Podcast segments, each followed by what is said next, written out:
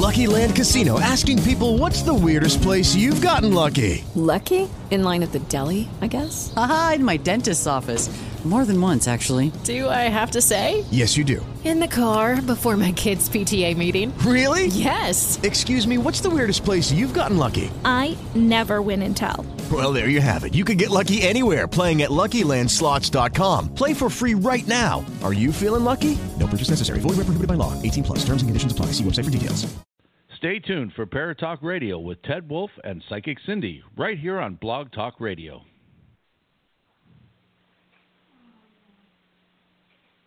From the small hollow in North Carolina, there have been several Bigfoot sightings skirting fields and meadows and even attacking chickens at a local watering hole. Hunters may need to be on the lookout for something other than deer when they hit the woods this week. Up until Sunday night, he hadn't been spotted recently, but according to these pictures, the legendary Mothman is back. The number of UFO sightings is soaring tenfold over the past 25 years. Now, she's not talking about people. She is talking about ghosts. Hanging around what some say is a real life haunted house.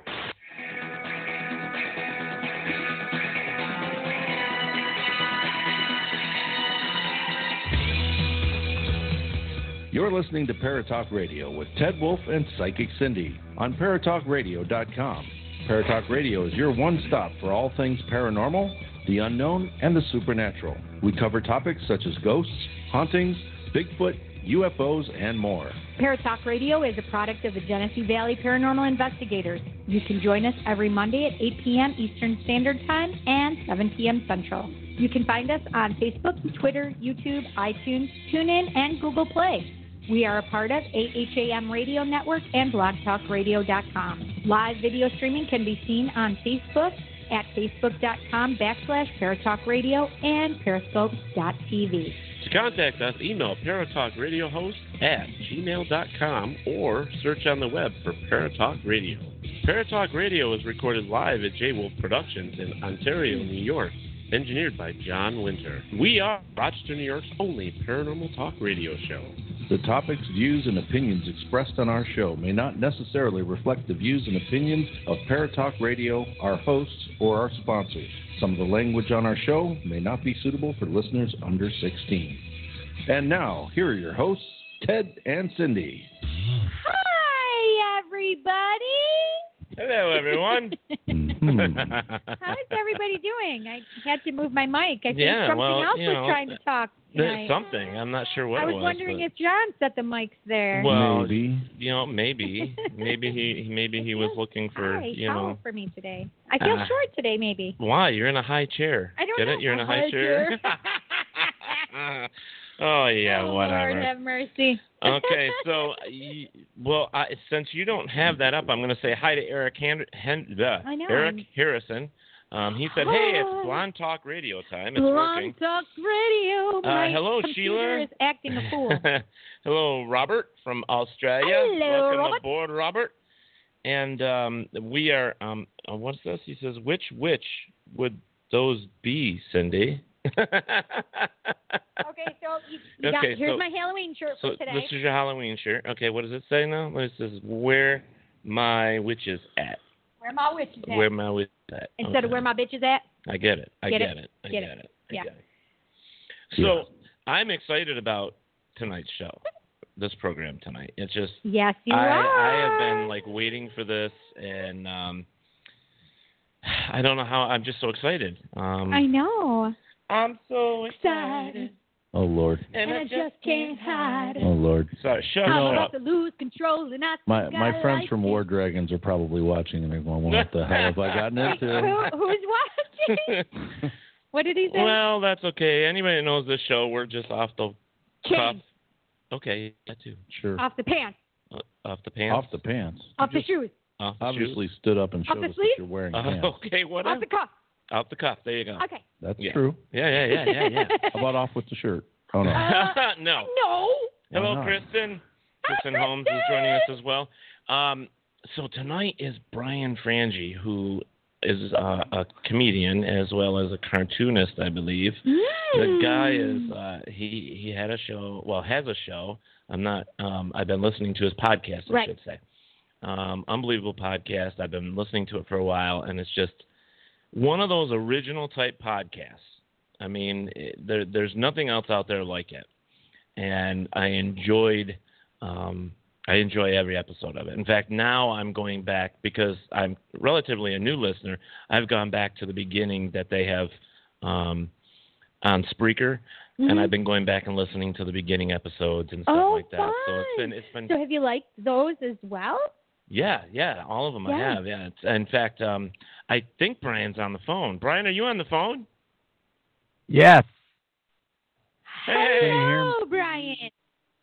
Okay, yeah, I'm here. I'm here. I'm here. okay, I'm here. Stop it. All right, all right, cool. Um, so Brian, we're on Facebook too live. So if you wanted to pop in, you can you can check us out on Facebook We live can check too. us as you out. can see us. And Oh my you can God, do this I all had right. No idea. I'm gonna check that out right now. Facebook.com slash Paratalk Radio. I'm Radio. assuming. All one word. no, Cool. I'm going there now. Oh my God, I've never seen a live Facebook video in my life. Honestly. Really? Well, what would be your No, I've first never piece of one. I He's a try to stay virgin? off He's a- Facebook. Yeah, I'm a virgin. Oh, I kind of well- stay off Facebook because um, it's I just can't understand it anymore. I remember when it first started when I was in college and it was like, here's a person that's like around in your dorm, and now it's like trying to you know sell me shoes. well, we're gonna we're gonna do something here. Um, uh, yeah, turn your damn phone down, woman. Turn the All sound right, off. so we are going to off. Play Except that the one. beginning of one of your shows, which company name. actually one of my favorite shows from your podcast. Is that okay with you? A hundred percent. Let's do it. Okay. You're listening to the Unbelievable Podcast. A mysterious series of lights seen in the night sky have some Texas City residents. Today, I want you to open your mind. The beings that I thought were aliens were interdimensional creatures that fed off of chaos. There is an operable portal between this world We and the will have an that existential shock. Science can't Looking explain this sky. particular case. realizing that here, here, here, there are twins of the earth.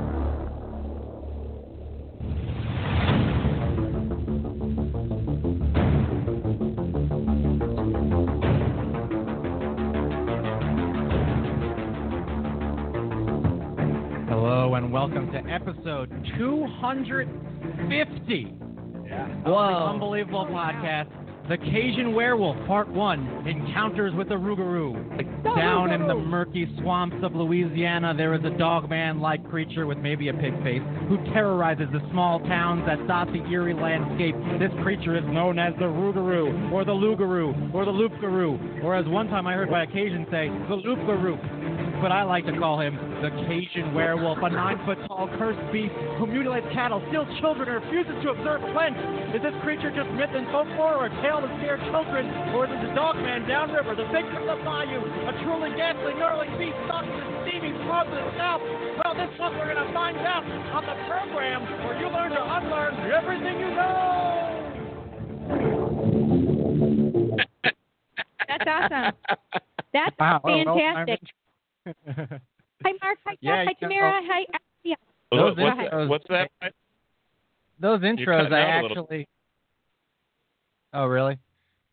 Um, try those, now. intros, those intros I actually uh, stopped doing for a, a little while, and then I they were uh, backed by popular demand. Yeah, I that's started bringing it fantastic. back. Well, I, Well, it's great. I love that that one part that Ted like. Did you hear that? And I, and he repeated it, and it said refuses to observe refuses Lent. to re, to observe Lent. that was a Well, okay. yeah, I have that's Russell. one- That's one of the things Go with the ahead, Loop Guru. Uh, it's uh, it if you it, it's a curse that if you are you're cursed to become a, a Rougarou if you don't observe Lent for seven straight years, then you become a Rougarou. That's the uh, Yeah. That's the way it goes. Oh, I see. I see. I guess I should be a Rougarou though. Ryan, Ry- or Russell Ryan said, "That's the Loop Group, right?"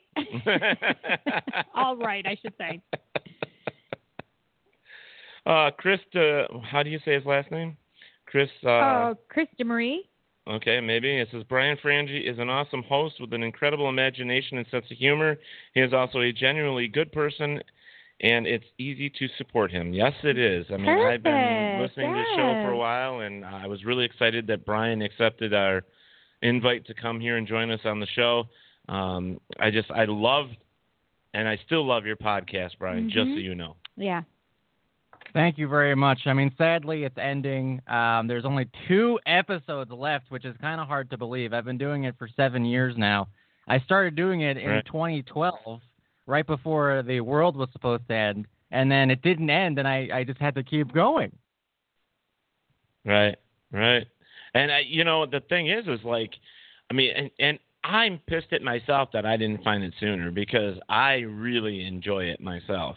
And believe it or not, when I leave like the studio here, I would normally, after listening to my podcast, I would turn yours on to listen to you because I drive over an hour to get home. Mm-hmm. So I would listen to yours as well.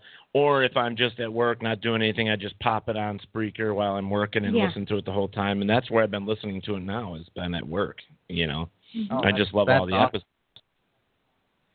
Yeah, Yeah, and I'm glad And I to hear gotta- that you. I'm glad to hear that you're uh, going back and listening to the older episodes. Um, yeah, uh, there's some real good ones. I wonder if you, if as a paranormal investigator yourself, I wonder if uh, you came across the Bill's Buster saga yet.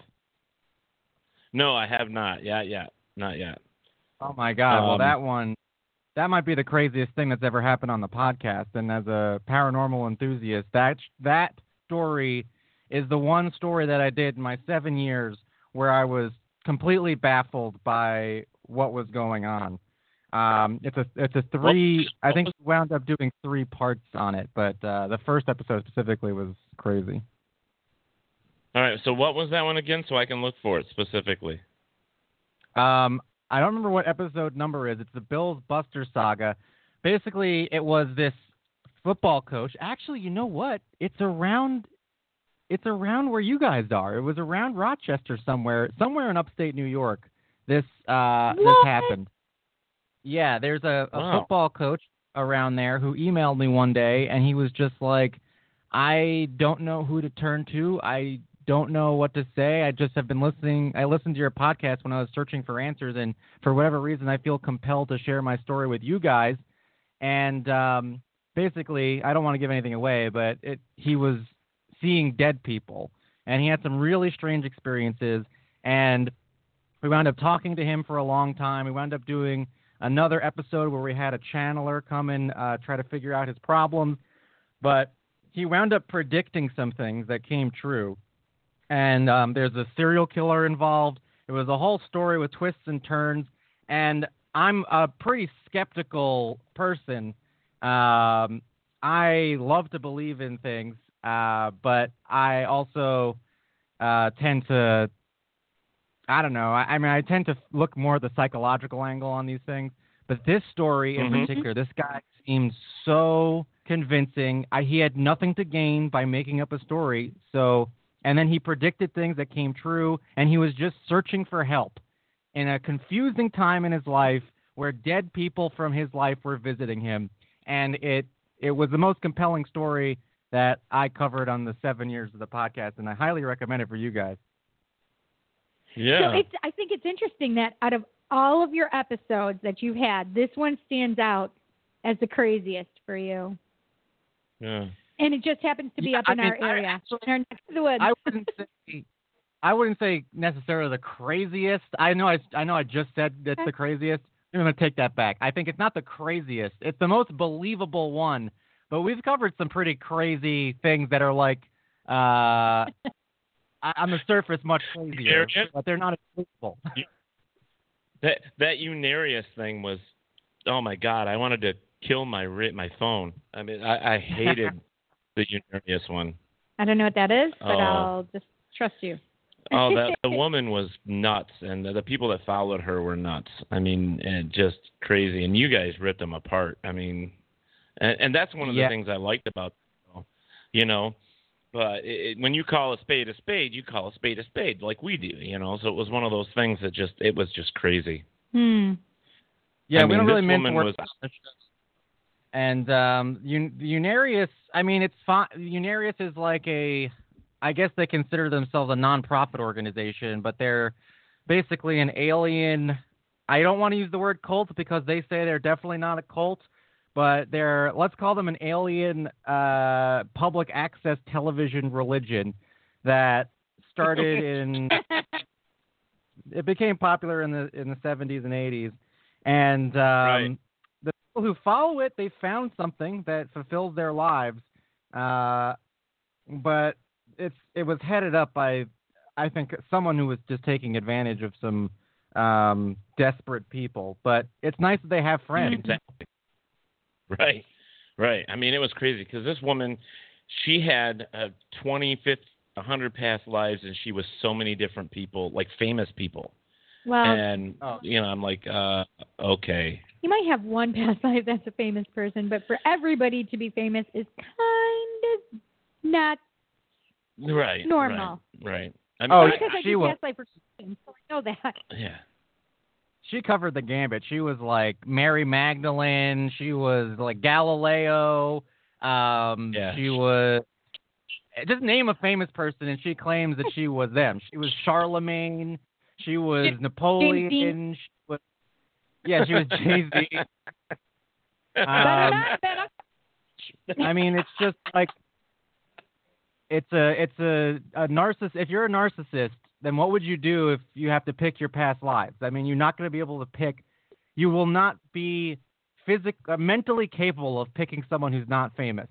You just your brain won't be able to wrap Right. your head around that if you are a narcissist. So, I mean, it's funny because all the people that are surrounding her, except for the one person who claims he's Lucifer and the other person who claims he's Jesus, which is her husband. Um, all the other people are just like we're just regular people.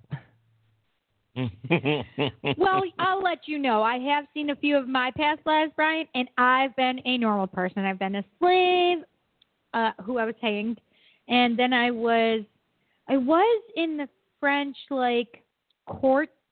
You know, I mean, I wasn't anybody like super famous. I was decapitated, That's not good. but not Well, no, no good at all. She loses no her head all all. the time. I lose my But- head all the time. Boom, but boom, but there's but there was like I mean I've lot I, I've met a lot of females that claim that her past lives like somebody had told them that they were Joan of Arc. So like twenty women were Joan of Arc. I'm like, Well, I do have how one. does that happen? I do have one that I would ha- I kept having memories like I was flashback hmm into that lifetime and I was freaking out because I didn't understand it.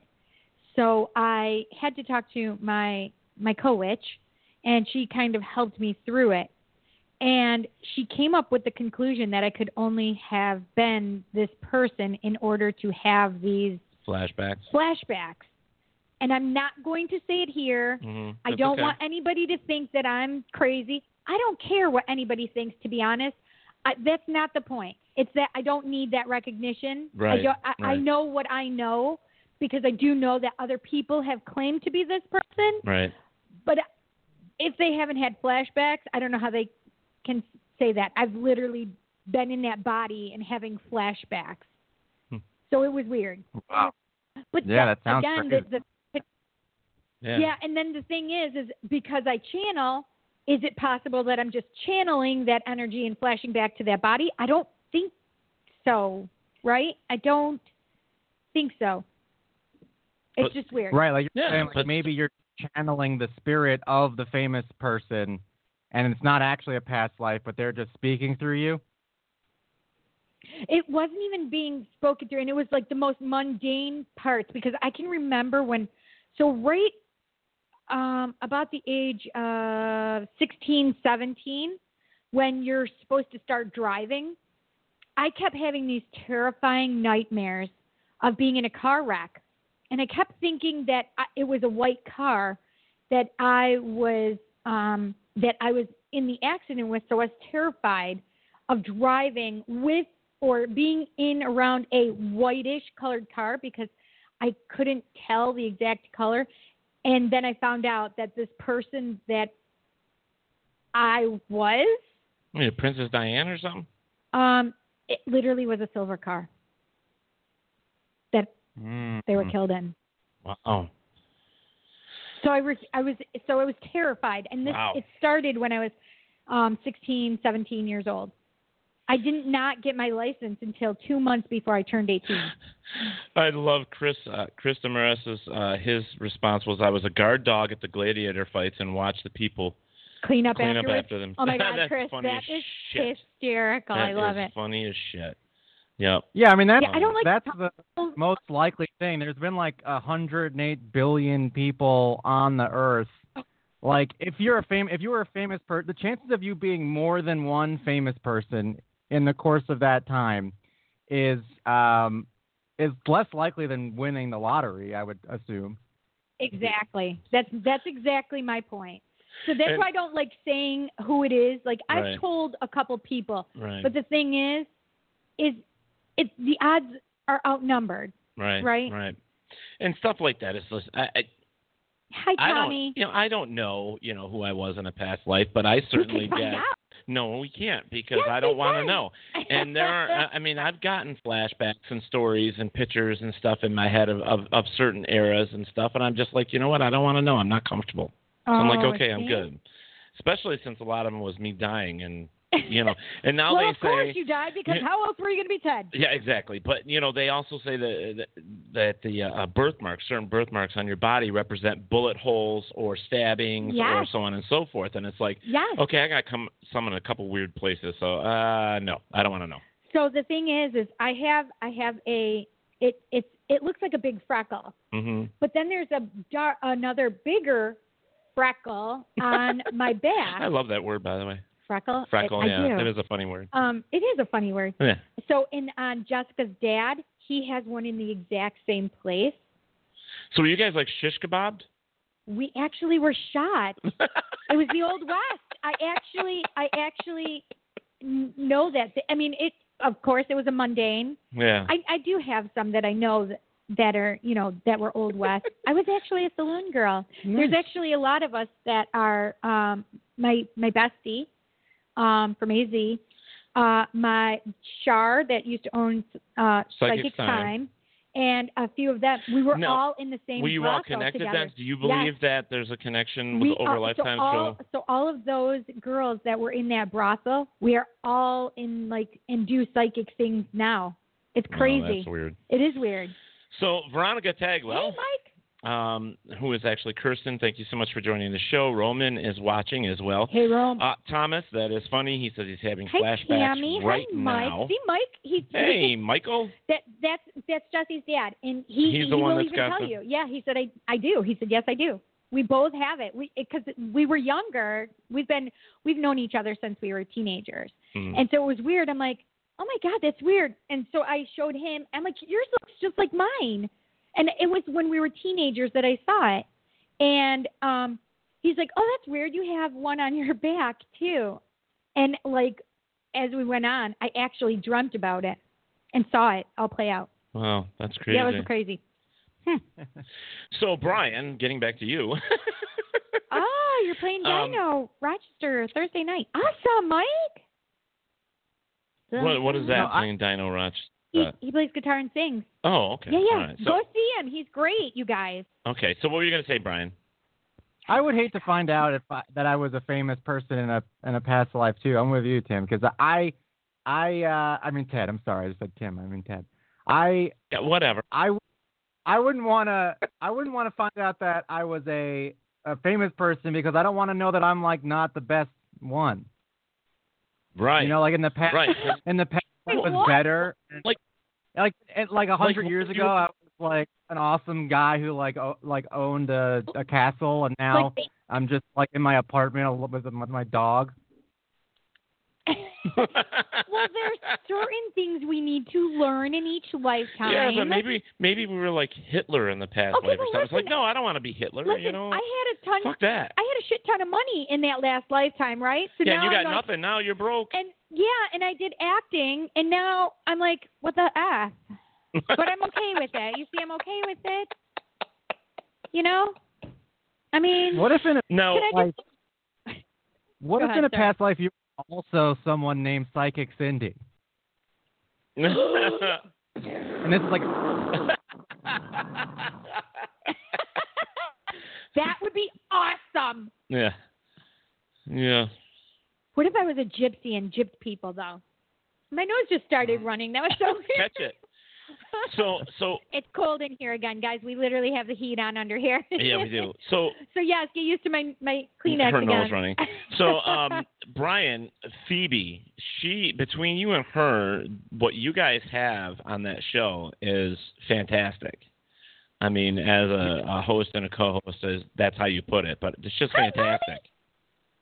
I'm glad. I am glad that uh, Phoebe came on board. She actually started out on the podcast. I think around episode.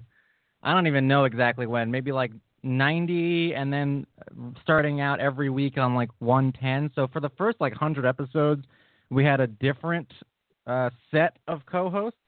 Um, the the show Mhm. certainly had a vibe than it does now. Um, but Phoebe and I, uh, we actually were on the same improv team together. Believe it or not, if you if you know about That's improv. amazing. Um, and so is you know, and we have a third, we have two other co-hosts, Kevin Cobbs and uh, Sebastian, and we were all on the same team together, and we just kept pulling them in. I think that's maybe why we have good chemistry is because we all kind of practiced together on this team. Right. Well, I, Chris just said Brian and Kevin Cobbs call Phoebe Mama, and it angers her. I don't call her Let's mom. not call Only only Kevin's calling her mama. I never have called Phoebe mama. It's just, I don't put that on the record. Never called her mama in my life. That's Kevin, but it definitely angers her. That's definitely true. now Sebastian is the one. I, he has the funkiest laugh, and Mhm. I don't know how to explain Sebastian, but he is he is funny. He's definitely funny. He's a de- Okay. He has a divisive laugh. There are people who complain about his laugh, and there are there are more people who say his laugh makes the show uh, than who don't like it. Um, but it is a divisive laugh because he's just his laugh is huge, and he's enjoying himself. And he's this big guy from Staten Island, and he is he is really um, just a loving guy, and uh, his laugh is has been a divisive issue on the podcast. But I think over the years, all the all the people who at first hated it, there's a lot of converts who now like it, and um, there are a lot of people who, from the get go, said it's the best thing ever. So, yeah, so I guess it's uh, I, I I thought, don't know where I thought he was. I thought, Hi, Cal. that's when I started listening to you guys. Um, was with one of the episodes was with him, and I just rolled laughing.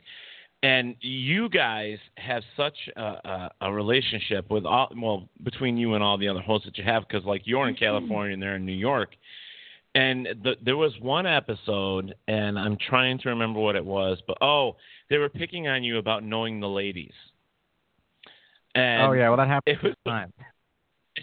yeah. Knowing the lady. They were. Oh yeah. That the, the Brian Frange knows a few ladies, or they know his name, or something along that line, and and uh they started going back and forth with each other. It's like, no, fuck you, fuck you. It's like, oh my god. No, well, I mean, I don't, want, I don't want to dig up the the past, but Sebastian said I I wasn't good in bed. Yeah, that's what it was. And- What? Yep. Who's That's you my weren't good in that's bed? when that's when my catchphrase came out, which is "ask women," and I Yeah, that- said it. yeah. I just said "ask women" entirely, just uh, sincere. I was sincere about it. I didn't realize how embarrassing it was to say that. And then Phoebe and Sebastian kept making fun of me for it, and you know what I did? I owned it. And so now Right. "ask women's my catchphrase. Yeah. Okay. Yeah, th- and then that was the episode, and it was That's awesome. It was just hilarious, and it came across. In fact, Russell Ryan's on here saying, "Yeah, ask women," and oh um, God, that's so funny. It, was just Hi, hilarious, Madison. you know. Um, yeah, and I want to say, now- I want to say so then I can put this on two different shows because I say it on my show, um, and I'll say it on Paratalk Radio as well. If you want to know if I'm good in bed, then ask women.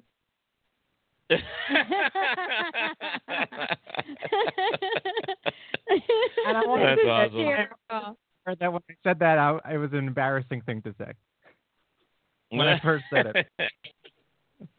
well, Oh, I, I think so it's funny. hilarious. And- And believe it or not, one of the episodes I was listening to today on the way up here um, was the episode of. Um, Is this Paranormal Anonymous? yeah, yeah, it sure is. You're so funny. Um, God, no, I can't remember. I was I lost my train of thought with this whole thing. Sorry. Oh, Sorry. Shit. I'll have to come Let back me to that one because now I question. forget. Can I ask you a question, Ted? Sure. Um, Sure. Are you participating in the Tournament of Aliens? Did you get a bracket? Uh. I am not. I am not in the Oh. tournament tournament that tournament of aliens, but I listened to you guys about it. I didn't know how to play it, and that was one of the things I wanted to talk to you about because Yes, he was talking. Uh, he's like, yeah. I need to know this. yeah, I I love I love that you guys do that. Yes. I guess you're going to Yeah, I- continue that though. I mean, the the tournament is ending in two. You know what? That might be a fun thing to do. If we're not going to bring back the podcast, we might bring back the tournament at some point.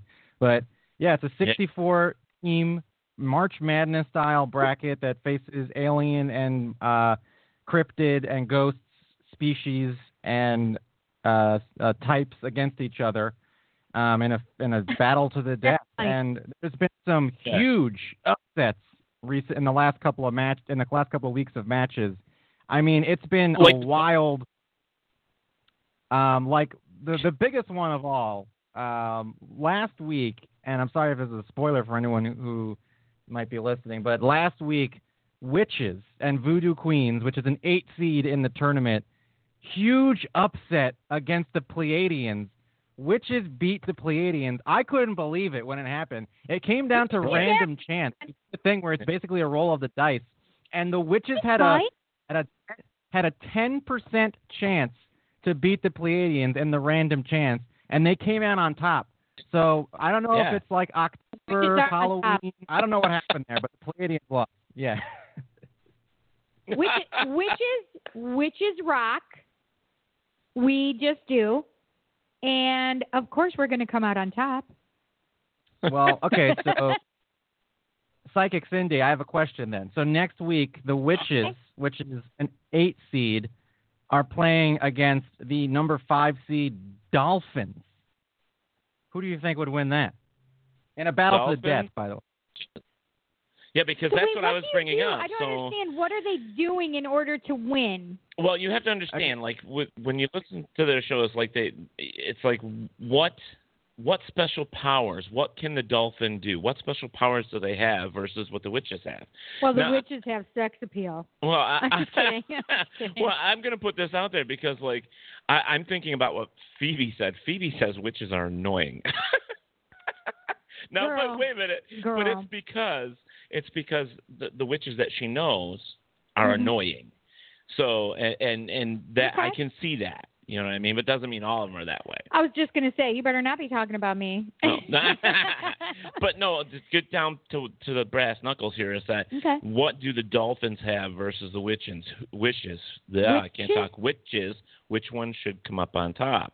You would think that the witches would because the witches have. Well, we can manifest. We can Manifest. do well spells and manifestation and uh, psychic, psychic abilities, abilities, yeah. and um, communicating with the dead. Okay, so what about dolphins? But dolphins have that little. I don't know how to explain it. But dolphins have the ability they, to. they have they have an ability to connect with humans in a way that I don't think humans yet understand. But they really do have this emotional tie to us. Like they feel like our protectors or they need to care for us almost. Does that make sense? Yeah, it does. So when Maybe that's what we were in a past life. Maybe we were dolphins before we were actually humans. maybe Maybe we were all flipper. so Well, Brian when you say that ask the dolphins- a question Yes. go ahead. There are some people that say that the I couldn't hear dolphins are a um they're in a higher density than us. Like if we Like if we keep progressing as a spiritual being, then the next level after humans is dolphins. Uh, I actually. So can I just tell you what I just heard? So this is somebody had told me about how there's steps to the aliens and how there's certain steps to aliens. I actually Oh, you mean like levels? well, it's so we are comfortable with knowing who they are. Okay. All right. So then when we finally see them, we will be accepting of them. Do you understand? I, I hmm. don't or of the image they- of probably meaning Right. meaning it's kind of like it's taken us So all these like- many years to to get there, but so that them when yeah, so that when we we, finally see see them, we would say, okay, they're real, they're there, right? Right. Okay. So I don't know if it has something to do with that, but somehow they were explaining that the dolphins are kind of like that, like uh, like a threshold to aliens. I Hmm. don't understand it. I just heard it. So Brian, when you asked me the question, I of course want to say the witches, but I actually heard dolphins. Mm. I, I think don't most people who voted are going to vote for the Dolphins. Say that Dolphins again. have this special sway. Dolphins have some kind of special sway over us. People just love them, and I think I agree. I think that most people are going to pick the Dolphins over over witches because the witches shouldn't even be there right now because they beat the Pleiadians. Right, right. we rock. Michael says the energy is one step closer to um ETs. ETs, Acclimate, yeah. They acclimate to ETs. Yes. Yes. So he also said dolphin, dolphins are to act are to acclimate to ETs. That is true. Their energy is one step closer to acclimate to ETs. Okay. See, so that that makes Hello, sense David. to me, and um, that makes sense to me. And Mike and I um, have been friends for oh my gosh, seven years now, I think. And and him and his brother are like twin souls. Sorry, I'm busting you. I'm sorry, but um, they they actually do they do stuff with ETs. Like they like to look into that information and stuff Hmm. like that. And um, I was just with with them over the weekend, and I had an amazing time. But Awesome. but the thing is, is that's what they said to me, which was they somehow are connected to the ETs, and that uh, the Dolphins were going to win, even though I'm a witch and I want the witches to win. Right. But I heard dolphins And, and what was brought up here Brian is, and this was kind Hi, of David. uh, Jason Lee said that he was like bummed because they actually had a little girl, Mhm. and I don't, I, I don't understand what the little girl was exactly. I mean, the little girl, did she have powers or something? It's not like she was a black-eyed children or child or something, right? Or The problem with the little girl was so she's a uh, she's a creature that walks around Skinwalker Ranch, and there's a lot of creatures that walk around Skinwalker Ranch, and we had to do a little mini tournament, and the winner of that mini tournament would gain entry into the tournament as a whole, and the little girl won that mini tournament. She beat a lot of scary creatures that are unique to Skinwalker Ranch, um, like the blue meanies and uh, the dark one, just like a bunch of very scary creatures. And the argument with the little girl was there's all these scary, violent, monstrous creatures, including skinwalkers, who had an automatic bid in the tournament, by the way, the, including the Right. skinwalkers who are on the ranch, who are just destroying people and killing people, and yet there's still this little girl who is just walking around the ranch. And so the argument was if this little girl survives on that ranch amongst all of these predators, she must have some power that we don't even know about. Well, maybe she was a black-eyed child. I mean, maybe she. Yeah. Well, let's think about it this way. Remember the movie Mama? It was Uh. the it was the the creature lived out in the woods. It was really ancient like energy or and then it adopted these kids and um I don't know, somehow the authorities found these children and brought these children and they were adopted in a home or put in a foster home. And Mama actually found them and started killing people. Oh Jesus. Um something Nobody along that take lines. your kids from the woods. No. and the only other thing I can think of was kind of like that that that uh was it Japanese or or Chinese the the woman or the girl with the black hair that Oh, crawled out of the the, The ring. ring, yeah. yeah. Yeah. I mean, so maybe maybe she had something like that. Maybe she was just a really I don't freaky. know. I don't know. I don't know. I think that's what a lot of people are imagining when they picture the little girl as those Japanese horror teenagers that are.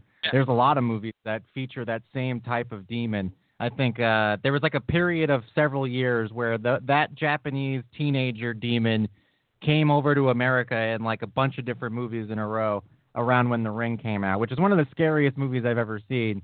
Especially because when I saw it, I was like, I don't remember how old I was, but it was around that time where something like that could really uh, scare me for years.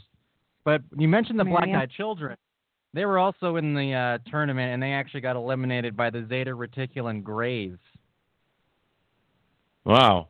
Okay, so I have so I have a question on on there, and it says, "Is this tournament just hearsay? Like, who officiates this?"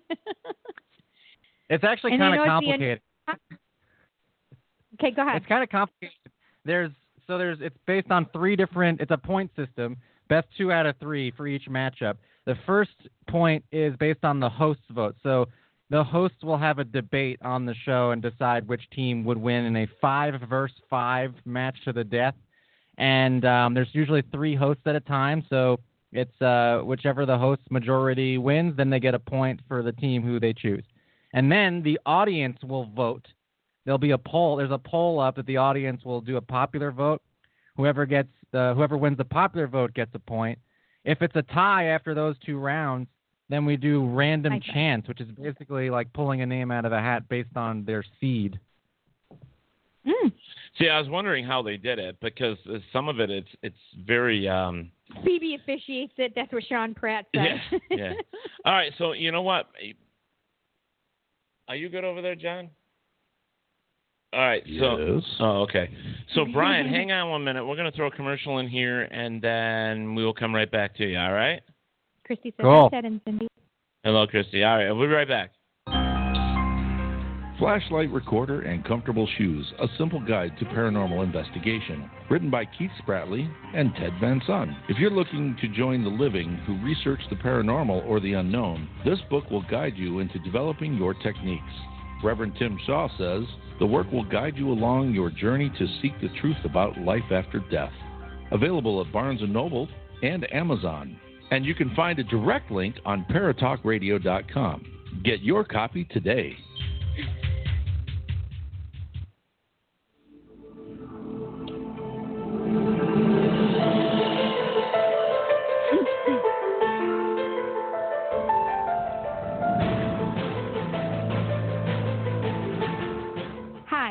Psychic Cindy, and since I was a young girl, I have been able to see, hear, feel, understand, and sometimes smell Spirit guiding me to guide you. Through the years, I have helped many clients receive messages from Spirit to aid in their growth of self love, healing, and also to receive guidance towards steps for the future.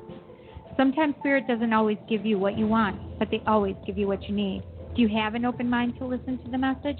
If the answer is yes, I would like to be there for you in your journey. I offer many services such as psychic medium reading, spiritual counseling, spiritual life coaching, regression, past life regression, and more. If you're ready to know how much healing and clarity you can receive, how much trust you can have, how much love you can feel, or even how inspired you can become, please set an appointment. You don't have to be local to get a message from Spirit. You can Facebook me at facebook.com backslash psychic Cindy. Email me at thepsychiccindy at gmail.com. Instagram, the psychic Cindy. Twitter, at psychic Cindy1.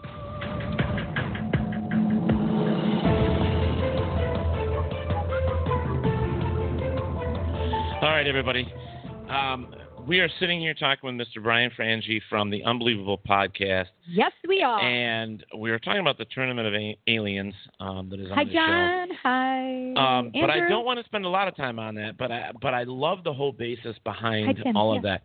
Now you did one. I, mean, I think it was just this last one I listened to was about the werewolves, and they actually came out on top, right? The the werewolves actually beat, if I remember correctly. I don't There was one matchup where werewolves where werewolves faced off against mermaids in the first round. Yeah. And we Mm. we determined that the mermaids really didn't have much to offer there in terms of fighting. Uh, we know that, like, it, it came down to the question, like, ask yourself honestly, if you put five werewolves in a room with five mermaids, who do you think would come out at the end of the fight? You know, and we decided werewolves, and so did the audience. Um, but then in the next round, the werewolves faced off against a team known as the Alien Ass Kickers, which is a team of five different people we've covered on the podcast who have killed aliens in in their lives. Um, and they wound up defeating the werewolves, which I honestly was surprised by. But there, but I don't know if you guys ever covered any of these people. Um, you guys ever heard of the Gulf Breeze UFOs and Ed Walters? Mm, no, I don't actually. think so. Okay, No, what about we haven't time- done a lot of There's a time traveler named John Titor. There's Kyle Odom, who had a who's a real guy who had a problem with Martians. Phil Schneider, who is a podcast favorite, he killed some gray aliens in the Dulce, New Mexico base. And Captain Kaye, who is a part of the Earth Defense Force, who's battling aliens on Mars. So those are all those are all real people, and they have they all claim that they have killed aliens. And and these are these are what we consider to be good people. There are also um, bad people who we think are doing bad things that have also claimed to kill aliens. Um, but uh, you know, I don't like to. I don't need to get into that now. I Right. guess. That's all right. They're all from the I mean- same psych ward. That's impossible. John. John, be nice. Kristen Marai uh, said Captain Kaye. Sean A. Pratt said the AAK. Yep. Um, yeah. Alien Now we Kickers. talk, we talk. Yeah, well, we talk to people like from MUFON. Like we talk to those guys. We don't actually talk to, you know, people that claim to kill aliens or stuff like that. But we should probably do that. I don't know. you don't know? Killing don't know. It- Isn't it, Andrea? it's fun. I mean, you know, the, the one thing that I, I've interviewed a lot of people who and studied a lot of people who have killed aliens or have encountered aliens or um, in in a way that is pretty extreme. Um, and the one thing that I I always take away from these interviews and from just studying these people is that they believe it. They are not lying. They believe No. what they're saying. As ridiculous and over the top as it may sound, they're there's maybe like five percent of these of these guys are trying to trick you and trying to sell you something and trying to gain fame, but the vast majority of them believe what they're saying. Right. Okay. right. Well, like we like Andrea Perrin, we we she's been on the show a few times. We, we talked to her, and that's like one of her um, loves is the whole alien and dimensional stuff. And um, then, of course, we Cookie Stringfellow, who is an she was an abduct an abductee from An abductee. aliens. Um, you know, we've talked to people like that, but we haven't really gotten into the UFO thing all that heavy. Um, more uh, crypto things, more Bigfoot, more ghost stuff, you know. But uh, that's something to look at, you know, and check them out. I mean, we I wrote down the name, so maybe it's something I'll look into and see, you know, um, what it's about. In fact, I wanted to bring up because I have uh, Invisible John is here, and we had a discussion a while back about the Loch Ness monster, and you guys did this series about um, what's his name there that lived at the the lake for the Loch Ness monster, and how Yeah, you guys were uh, talking to you, you felt really bad for the guy. Yeah, so there's a man who has been living on the side of the loch for God, it's been 25 years now, or 26 years, and he um, just decided one day that he's going to quit his job, dump his girlfriend, and get into a repurposed bus and drive down to the loch and just live there in a search for the Loch Ness monster. Now he is searching for the Loch Ness monster. He actually holds the Guinness Book of World Records record for the longest vigil on a hunt for the Loch Ness monster, and he doesn't have a boat. He just stands on the on the shore and looks out and tries to see it. And he he saw something um, a couple of months into his hunt, and then he's never seen anything ever again. So we did this series called The Saddest Hunter question mark because we felt Right. like this guy is pretty sad. His name's Steve Feltham, by the way. One um, uh, someone's reminding Yes. me. I see that put it on there. Yep. Yeah. Um. He he makes these he he funds his hunt by making little Nessie statues that he calls Nessie Series. He takes rocks from the loch and he carves out a little uh, Loch Ness monster. It's really cute. I've purchased two of them, and he paints them, and they they they're great. Um, and that's how he he he he uh, makes money for gas and food. And then other than that, he's just hanging out on the side of the lake, and he's just looking out and living his life. And at the beginning of the series, we were like, this guy sounds so sad. He's all alone. He's just like he's he's like doesn't he gave up everything, and he doesn't even have a boat. And then as Yeah, the series went on. As the series went on, we were um, slowly convinced that maybe he's living life the right way Right. Yeah. because That's he's true. just And doing what someday he wants to do. life. He's, no one's telling him what to do. He just like wouldn't you lo- if you could just have a, a, a you could just if you wanted to if you didn't have any if it made he calls it his heart sing if it makes your heart sing to sit on the side of the loch and relax and the beau- it's beautiful out there. And he's kind of just parked on the side of the lake sitting out there carving things he paints. It's very it seems very relaxing and it's like why go work in an office? Why you know do these soul sucking things when he's just like you know what? I don't want to do that. I'm just going to go sit by the side of this lake because that's what makes me happy. And so we determined that on the surface it looks like he's very sad but i think that was based on our material societal definition of happiness and sadness and not what true happiness is which is defined by the individual The social mores. Yes, the social mores, mm-hmm. right? Yeah. Yeah.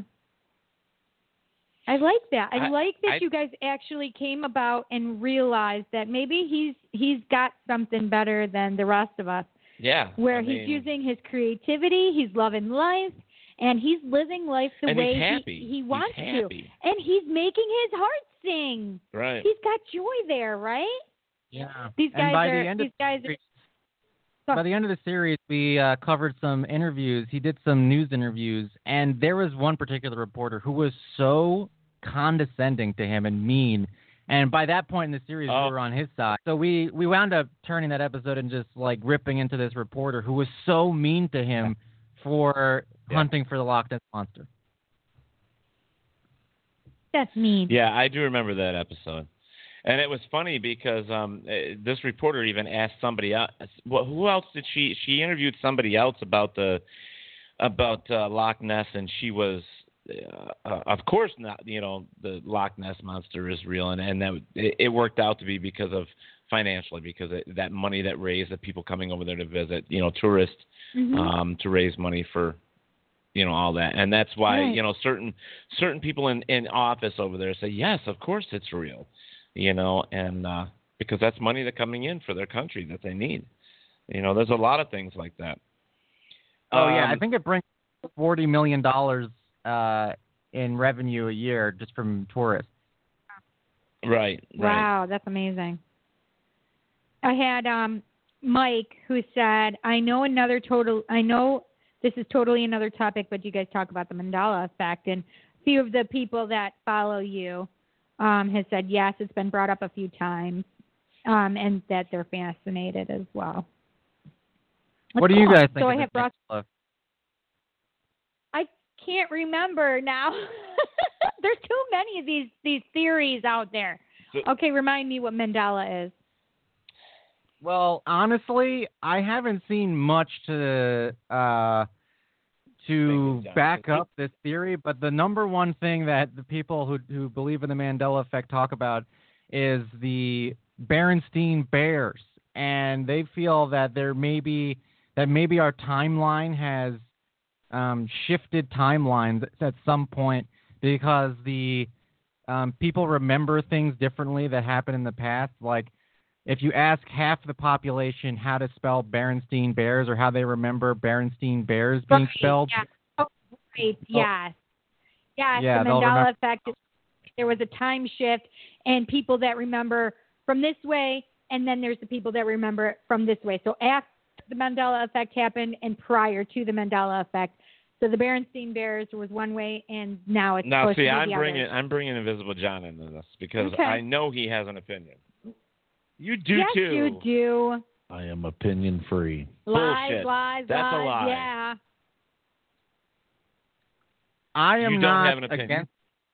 I am not against the Mandela effect being true. I, I love the idea of us manifesting our own universe, which is possibly something that happened. And I do believe in the multiverse. I believe in, you know, Michio Kaku. And I just haven't seen a lot of evidence. So I view, at this point, I view the Mandela effect a lot like I, I view flat Earth theory, which is um, show, prove it to me. If anyone shows me anything that can prove to me any of this, then I'll take it seriously. But so far, every time they're just like, look at that children's book. And, and you know, most of that is like I say that all the time about certain things. Like I sit on the fine line between. Um, it's like uh, uh, what what we were talking about the other um, the dis- different dimensional things like the portals and all Right, that stuff right, like right. that. And it's like Mhm. I sit on this fine line with all this stuff. Right. So it's like I sit in the middle, and that's how I Well- feel about. What was it though that somebody, our guest had said something, and I didn't necessarily agree with what they said, but somebody on in the group said, "Oh, so they don't, so there's no such thing as," and I said, "No, that is the the person who's on right now. That's their opinion because I did not carry that opinion." Right. Well, and what it was that's, in no, I don't remember, I but don't I, do understand, and it's the same thing as Hi, like all these other ideas and thoughts and the beliefs, and so I, right, I sit right. on that that little line that says when you can give me some scientific proof or some other type of proof to where um, it seems reasonable to me. It Eric, seems do like you it, remember- It, it, it seems like it could happen. Right. Then, then I'll believe in it. Right, right, right. And it, it's kind of like along the lines like um, Albert Einstein said through mathematical equations that a ghost could be real. Right. So That's- it's like I understand that. all right, Because so- it's energy. Right. So uh, on my end, okay, yeah, I could say, well, it could be real, but I would prefer to have more than just the possibility through mathematical equation. Mhm. You know, and that's But why it's just that, that it's supported mathematically. right. It did support right, It's but then you got supported that. that way. What was that machine, John? Do you remember the machine that said scientifically they couldn't exist? The the I can't remember. I I think we talked about it. There was some big energy machine. The shit. Talking about the hydrogen colli- That's it. colli- Hadron, yep. That said that it's impossible It's impossible for ghosts to exist. to exist. Well, that's Well, I'm just not sure Yeah. exactly how that came to be. And it, there was a big article about it. But I think everything is possible, but at the same time, for me to firmly believe in it, I have to have more than just somebody saying, Well, here it is. you know, here- yeah, okay, you know, whatever. Eric Harrison, do you remember what I'm talking about? Somebody had we were talking about it, and I thought it was you that said, "Well, are you saying this isn't true?" And I said, "No, we're just saying that's the opinion of the." But but Yeah. we get that once in a while with yeah, I with a wish I could remember because it just came up the other day too. Hmm. So it's driving me crazy. Well, the whole thing with the Bernstein Bears just always annoyed me. So when I, anybody Yeah. ever talked about that whole thing with the Mandela effect, I just kind of like, don't you have anything else better to do? Well, Literally. the, the idea behind that whole Mandela effect is Well, that 'cause- is that there's some sort of time shift. Right, and I get that, right. But I remember, I remember because when my kids were little, they, they had it on the TV show, and I remember not seeing it for a while, and then I saw it again, and I'm like, since when is it A I N? And I'm like, what the frick is going on right now? And I had no idea about the the Mandela effect because I always remembered it the other way. right, So I thought it was funny because it was Berenstein, Right. is what I thought it was. And I literally like, since when did the name change? I literally said this to my daughter and children yeah. because I remembered it differently. So I was like, what the hell is going on? If if there was really a time shift, don't you think there'd be more to it than? But there was other things because I know that there were other things. Mike, do you remember Mike Check Eye? Do you remember the other things that are included in the Mandela effect besides Well, that's not any different. Now think about think about this, and, and this is not to bring up to argue, but think about our calendar. Mhm. Okay, first off, our calendar and the way that we, um, like the celebration of Halloween. Okay. Halloween. We however, however you say it, that's yours. it's Halloween. Whatever. Hallows. Actually- Eve. it's not Hollow. That's actually it's St. Hallows Eve for me. All right. So Hallow. shush. Anyways, or so on. So believe it or not, in other calendars or calendars like what about leap year and all that other stuff. So our calendar is actually behind or a, or ahead. I mean, you Mhm. know what I'm saying? Right. Hey, Edna. So there's so many different things within our own calendar and time and stuff that hmm that when it was developed they didn't take in consideration for these other things. So everything Mm-hmm. right, is but different. the other thing is we didn't have um what is that? Uh fallback. Uh, Spring ahead, fall back. Right, but what is it called? Oh my God, why can't I think of it? Daylight savings Thank time? you, daylight savings time. Wow. So we didn't have that either. Listen, I have mom brain sometimes. Mom brain. Well, there's just all I'm saying is that there's a lot there that because we were looking at um, in the past of how days were. Right, Um, right, right. So I'm just saying there's a lot of different things out there. So a time shift could happen, yes. Is Yeah. it, you know, but look at it through calendar, look at it through the events like the seasons changes and so on and this, so forth. this has nothing to do with any of that, though. This the Mandela effect is all about No, what you remember and how you remember How you it. remember it. and large groups of people remembering things a specific way that actually was not what happened in reality. Right. And this this is where the differentiation be, comes between the remembered history Right. and the actual history Right. and and that fracture is where is where people are saying it did happen but in a parallel universe and you're in tune with that one as opposed to being in tune with this one where things happen differently Right. So It's and that and that is possible. That is possible. That are so so. I just had. I don't know if you guys believe in walk-in souls and stuff like that, but I just had experience with this with a person who completely believes that they're a walk-in. They remember walking in to their soul and to their body. I mean, so if so, think about it this way: if you have had, if you've been on a different dimension or diff, a parallel Okay. reality, and then you wake up and you're suddenly in this one, right? And in that one, you totally remember Berenstein, right?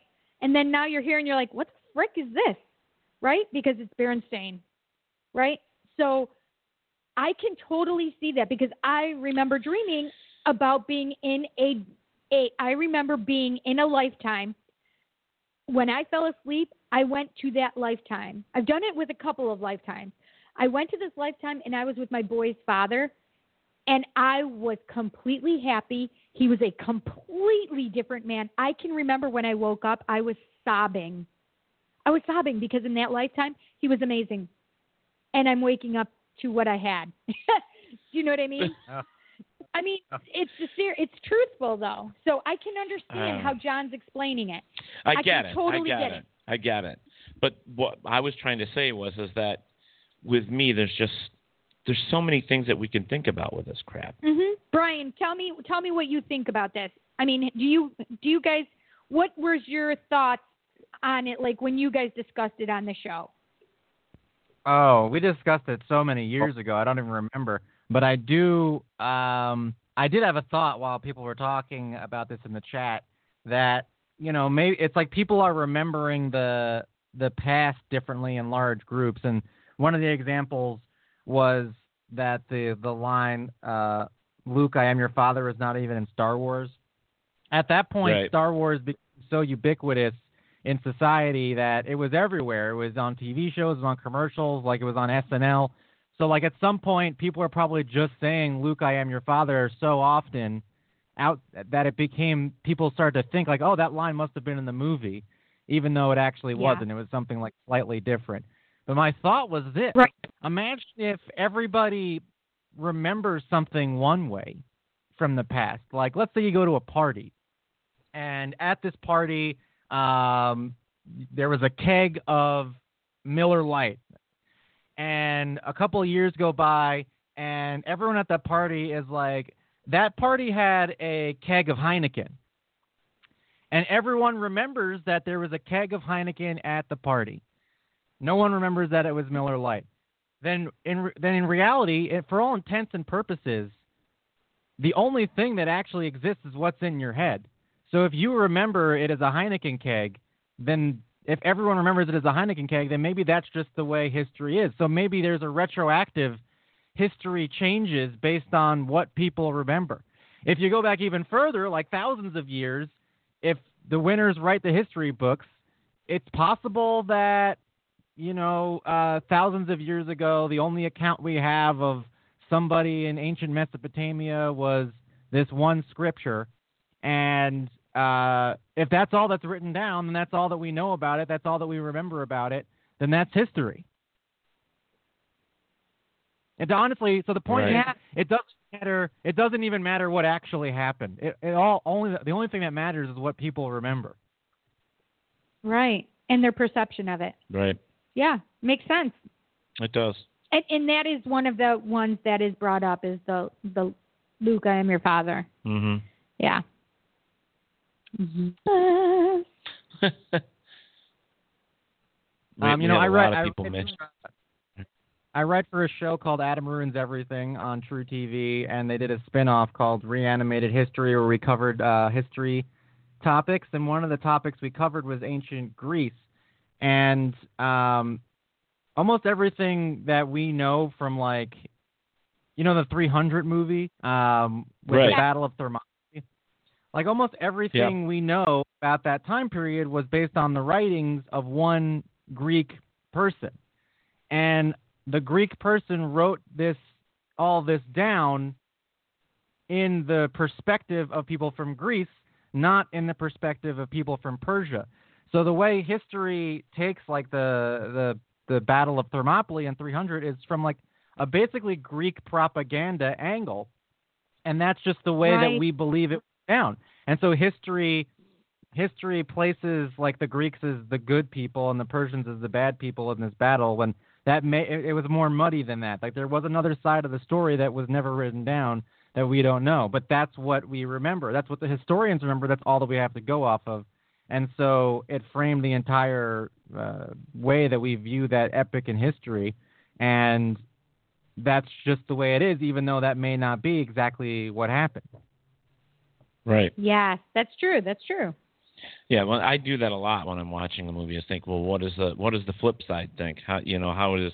What if it what if it wasn't? Because using 300 as a prime example, they they you know showed um, the Greeks as a little creature, or you know the the Spartans as little people, and then Mhm. when the Persians come over, their leader was this huge, you know, Right. person Mhm. you know, and I don't know. That's the way it is with some of this other stuff as well. I mean, we never look at both sides. Yeah. How about chartreuse? Anyone experienced the Mandela effect with chartreuse? This is- Chartreuse? yeah. The the color chartreuse? Yeah. What about it? A large percentage of people Uh huh. Think chartreuse is, is a reddish maroonish color. No, it's green. Correct. But there's a large population that thinks it's red. Chartreuse? Yep. Uh, I I, would say not. it's men and they're colorblind. Like T Dubs? I am colorblind, so Right, you you got you hit the nail on the head there. So No, but chartreuse is like this baby poop green color almost. baby like- poop green, poop baby It's poop like- It's like it's like um it's like he didn't shit like- in his pants. He it's more vomited like in his green pants. apple you know? green, but It's like like uh lime green with some brown in it. And then you I, I don't have want to like talk about. chartreuse. Are we really going to sit here and talk about poop? uh, so Brian, let's get back to the Hi the, the hi whole Drea. thing with um, unbelievable podcast ending was because you guys have some other things coming up. Like you're you're all comedians, correct? Yes, that is correct. We're all comedians. And so Um, you and- have other things. Go ahead. Yeah, I mean, I'm working on some projects myself. Hopefully, Hi, honey. something comes out. But you know, I've been, you know, I've been uh, you know, I've been doing double duty for for many years now, working on um, different shows and the podcast and you know other things at the same time. I also make a lot of cartoons. Um, one of my cartoons um, is actually associated with the podcast. It's called Illuminati Incorporated. It's a cartoon. You can see this cartoon on YouTube. It's a workplace comedy that takes place at Illuminati headquarters, starring um, a reptilian named Commander Dracor and his um, Hey. and co-workers. That's awesome. So my so one of the guys had asked earlier to ask you about Russell Crowe and the Illuminati. I think is Right now, the, only because the don't know anything episode, the one episode that Robert and I were actually listening to the oh, episode. oh, oh, okay. And it was Robert that I think said yeah, it. and we were talking because um, somebody on your show said that Russell Crowe was Australian, and he's not. He's from New Zealand, Oh, and they thought he was from the Illuminati, the Illuminati. Naughty Netty, whatever. Who thought Um, Well, I mean, I think just thinking Russell Crowe is from Australia when he's from New Zealand is just like a is just like a little mistake. I mean, it's I think it's an easily uh, an easily understandable misunderstanding. Oh yeah, yeah. yeah. that No, he's- I wasn't picking on that. I, I'm just just saying that. You know, for me, you know, we were t- we were listening to the podcast, and because Robert was from Australia, he's like, "No, he's from New Zealand." You know, it's, you know, stuff like that. But and um, from Australia. Australia, right? So he's like, no. but the whole thing about the Illuminati, you know, and and all that, we thought it was kind of weird that Russell Crowe was. But look at it, because like uh, Madonna and you know all these other people that they say that are in this, and then of course you with I'm with in the President Trump being uh, Well, a he's a lizard, he's a reptilian. reptilian, he and is, but that's what I believe. Wait, is that part of the Illuminati? They think Trump is a reptilian? Wait, am I part? Am I in the Illuminati and I don't even know it? What? there's I I I, think the guess way- I'm like I think the way the Go ahead, bro. Illuminati works is, uh, is the reptilians control Illuminati members. Like they're in a different density and they insert themselves through the uh, powerful people's chakras and they control um, what they do. And um, so, like, you don't actually see the reptilians necessarily unless there's some kind of um, YouTube video glitch where their skin falls off for a second. But mostly the reptilians exist in another dimension and they are zapping into people and controlling what they do. And those people that they're controlling are put into power by those malevolent aliens and, and they become the Illuminati based on that. But the real No. people in power are the reptilians and above them are the insectoids, mantis aliens. Right. So so you did so you your podcast you did one on reptilians, right? Oh, we covered reptilians a lot on this podcast. That's what I thought because I was just listening to your podcast today, and this was the one where you and Phoebe went undercover at a crystal store, and Oh, yeah. you guys were talking. I believe that she was a reptile or reptilian. Mhm. Yeah, that was a And- that was great. We just initially just went in there. Um, we were gonna just you know see what talk to people in this crystal shop because it's kind of like a, a weird crystal shop in the village in New York City. We were like, let's go check it out and ask people questions and try to get people um, off the record, Right. you know, talking about things. And this one and the person who worked there was said she was a reptilian, and you know we talked to her for a while. Yeah, and it's like half the shit that she said. You, you're like, uh, uh, because that's what I was doing. I was like, what the hell is she talking about? You know, it's Yeah, like some of these words never even heard of before, and I would Oh have to God. sit there and write it all down and then go look it up. Okay, can I just take Yeah. a brief moment, please? I, I'm sorry to interrupt, but we ha- so you guys, we've had something going on two towns over where there were two people killed. Uh, they've been looking for the uh, gunman. Uh, I literally brought my children here because I'm terrified because they the police have been out searching. Um, I, I have things that have been coming into me this whole time. Apparently, there may have been another person that has been killed. There's also apparently things that the, the gunmen have two more hostages that they're holding on to right now, gunmen or plural, Gunmen. right? And um, I'm just, can we just take a moment for these people and just please, everybody, send white light to them, to the to the people that are being held hostage, if they are indeed. Please just send white light for this guy to be guy or guys to be captured because this is really terrifying right now.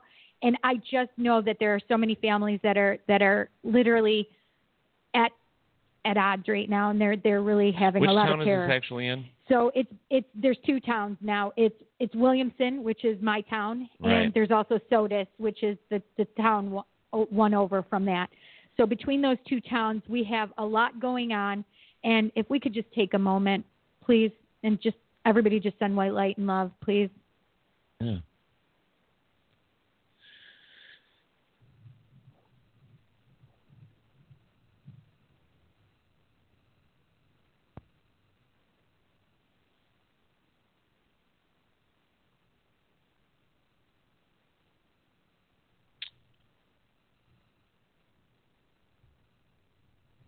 Okay. Well, your phone's Thank blown you up much. over there I know, too. and that's literally what it is. It's so. Thank you so much, you guys. Um, so I last night my my bestie and I, who who was in from AZ, so we were doing ritual last night, and during the middle of ritual, uh, I as I was had my eyes closed, I kept seeing these cop cars coming up and around us, and I was terrified, and it was so real, Ted. I opened my eyes because I thought they were there with us.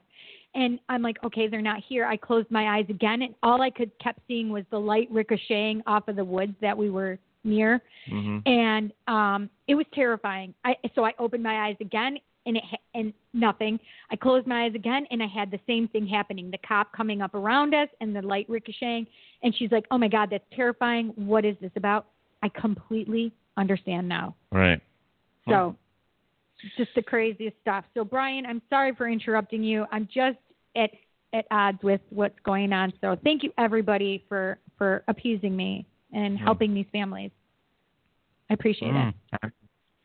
Yeah, that seems to be happening a lot lately. I think there's another uh, situation like that happening in um, Wisconsin right now, where there was a, a, a couple was murdered and then their a 13 year old kid is missing.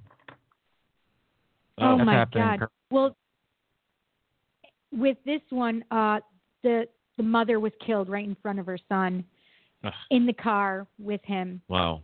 and uh, it's terrifying to be honest. So his mother and father are killed, and he is alive and he is safe, uh, but unfortunately, he witnessed his mother being murdered. I'm really wondering what goes through these people's minds. I, I, don't understand. you know, I, like- I'm I'm trying not to cry. Right. But it's it's just it's just crazy. It it's is. just crazy.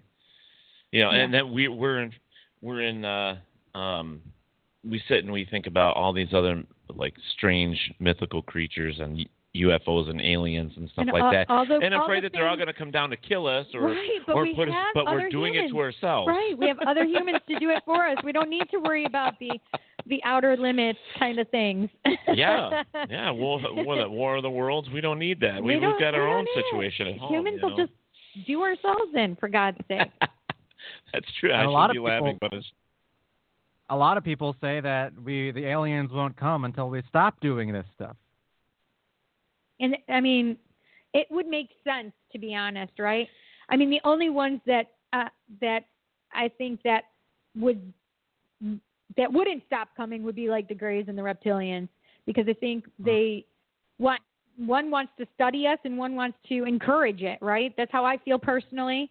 Um, and then there's the other ones that I, I know there's I, I don't know what to call them other than the blue people. um, it's like the gods that have been that that they've based gods on. The only thing that I'm pissed about is the whole thing that, you know, the, we were told by some people that Bigfoot, you know, that the aliens brought Bigfoot down here to babysit us, and, and you know what? Bigfoot is a pretty shitty babysitter because Right. What is he we're, doing right, then? when we're killing each other. So Depends. Maybe he's just a watcher. If you, hired, if you hired a babysitter and the baby instead of like feeding your kid and playing with your kid, the babysitter just like hid in the backyard the whole time, I think you'd be pretty mad. But that's only true though. I mean, it's like, what the fuck? You're, you're not getting paid. Not for nothing, but there's a lot of blue people in history. Yeah, I mean Krishna, who is one of the Hindu gods, and that, and and A lot of the Indian The, yeah, the Eastern Indian philosophy. Yeah, Yeah. They- they had Egyptian as well. Egyptian, Yeah. yeah. And Osiris was blue. yes, and that's and that's one of the things is that I I learned not because I knew anything about it, just because I say stuff to people and they're like, "Yeah, you didn't know that?" Like I literally said, "Okay, well I um it, because they showed that to me, Yeah. right? Mhm. Um that Krishna and and and the Egyptians were both coming from alien species."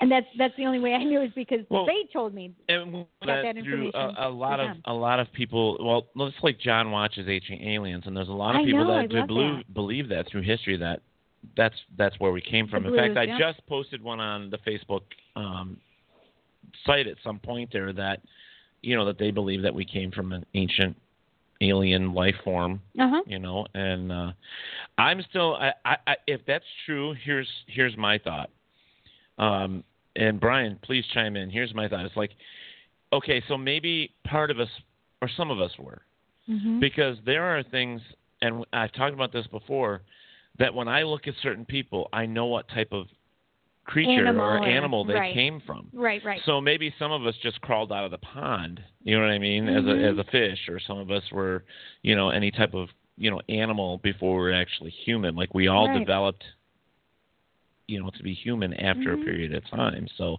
maybe the aliens actually just came down and zapped the pond, and we walked out. I mean, who knows? That's funny. Well, what are you? Do you know what you are? No. Do you know what I am? If you give me any stupid shit, I'm gonna beat your ass in front of everybody. Osiris is green. Yes. I mean, I mean, I Blue screen, but yeah. yeah. But I'm colorblind.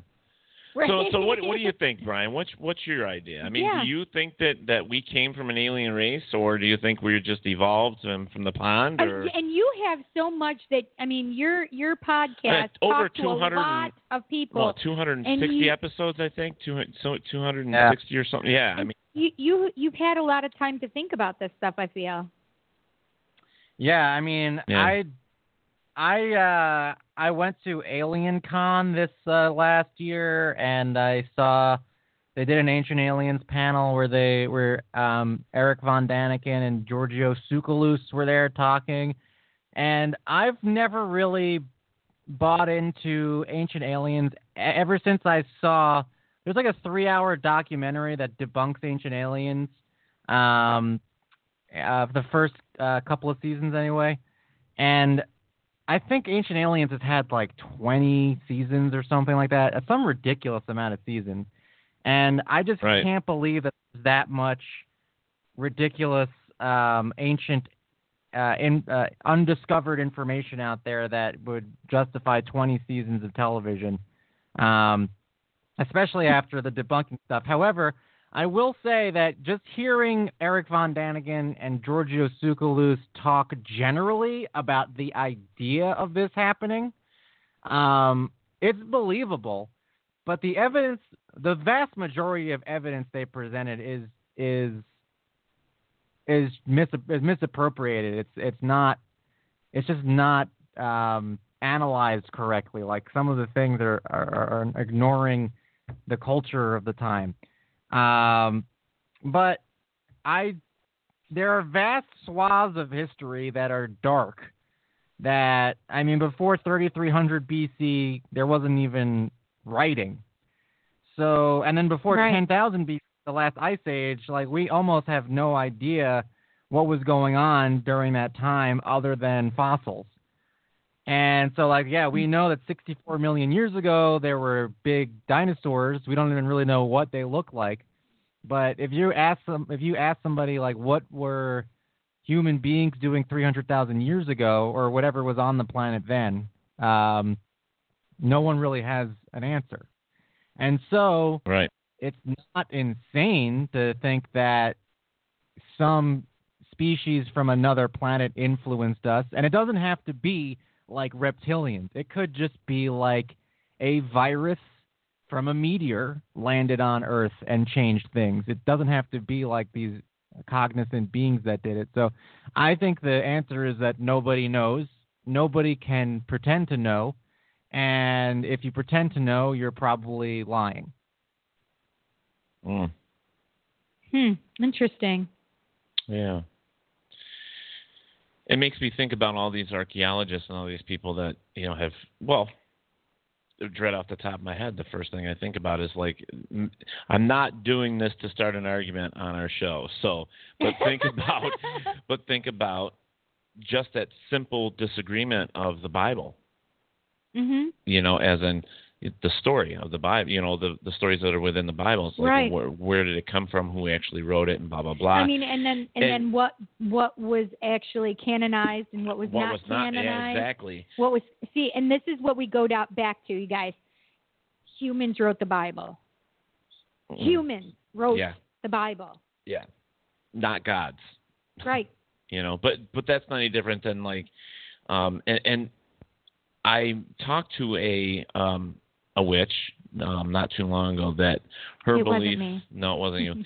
That um her belief was that um jesus wasn't necessarily god's son but he was a great um a great thinker. He was very knowledgeable. She actually said that he was kind of more like um Albert Einstein, where he was a genius and he Oh, just, you know, had these the gift of knowledge, you know. Mhm. So he wasn't really the prophet or anything like that, or um God's son. He was just somebody that had a lot of knowledge and Yeah. very well educated. Interesting. That's an interesting slant. I so, mean, but I've heard different things. I mean, we Right, all do, we do. growing up, and I mean, you know, I I use change it, and I use I think about I think about the Bible like it's a history book. I mean, I don't know what everybody else does. This is me personally.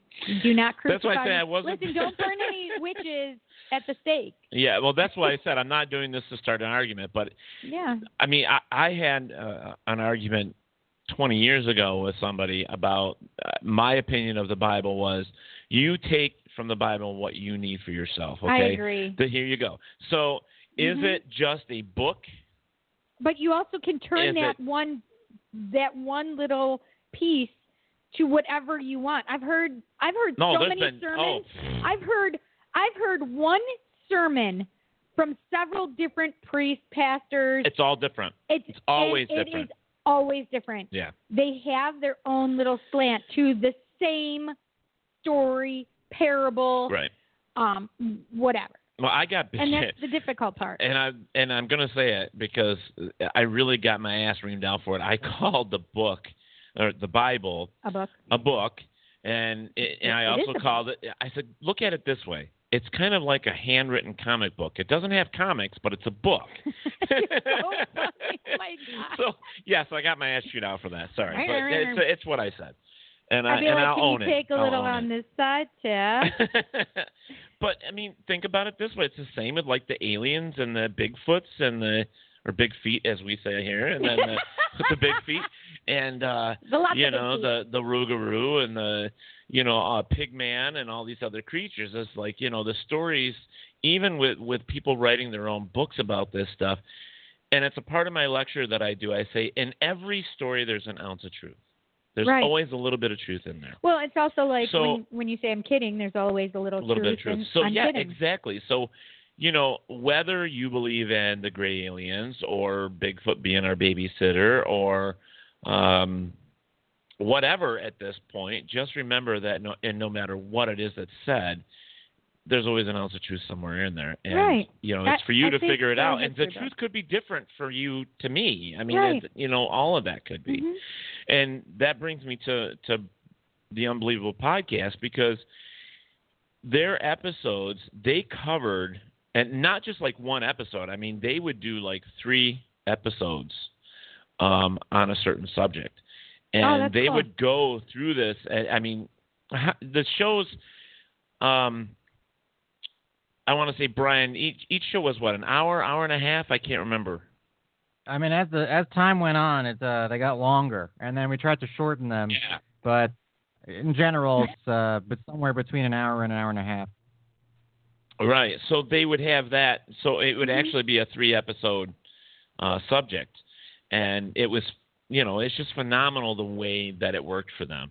I mean, Right. like for us, we don't. It's like we know we're an hour and fifty minutes, and you know, we we talk, we joke, we say whatever we want. We and- bullshit. Yeah, exactly. And um, but we never do a continuous, you know, show like they do, and I find that amazing That's that a- they can bring really it right cool. back and just do it. So Mm-hmm. um, those I, I, I'm thinking that Brian and, and and those guys they actually study what they're doing, where we don't study anything. We just, you know, yeah, off the there's a lot of research that goes into those episodes, and uh, we started doing the multi-part series um, just a couple of years ago. I really feel like it's when the podcast hit its stride when we were able to zoom in on stuff.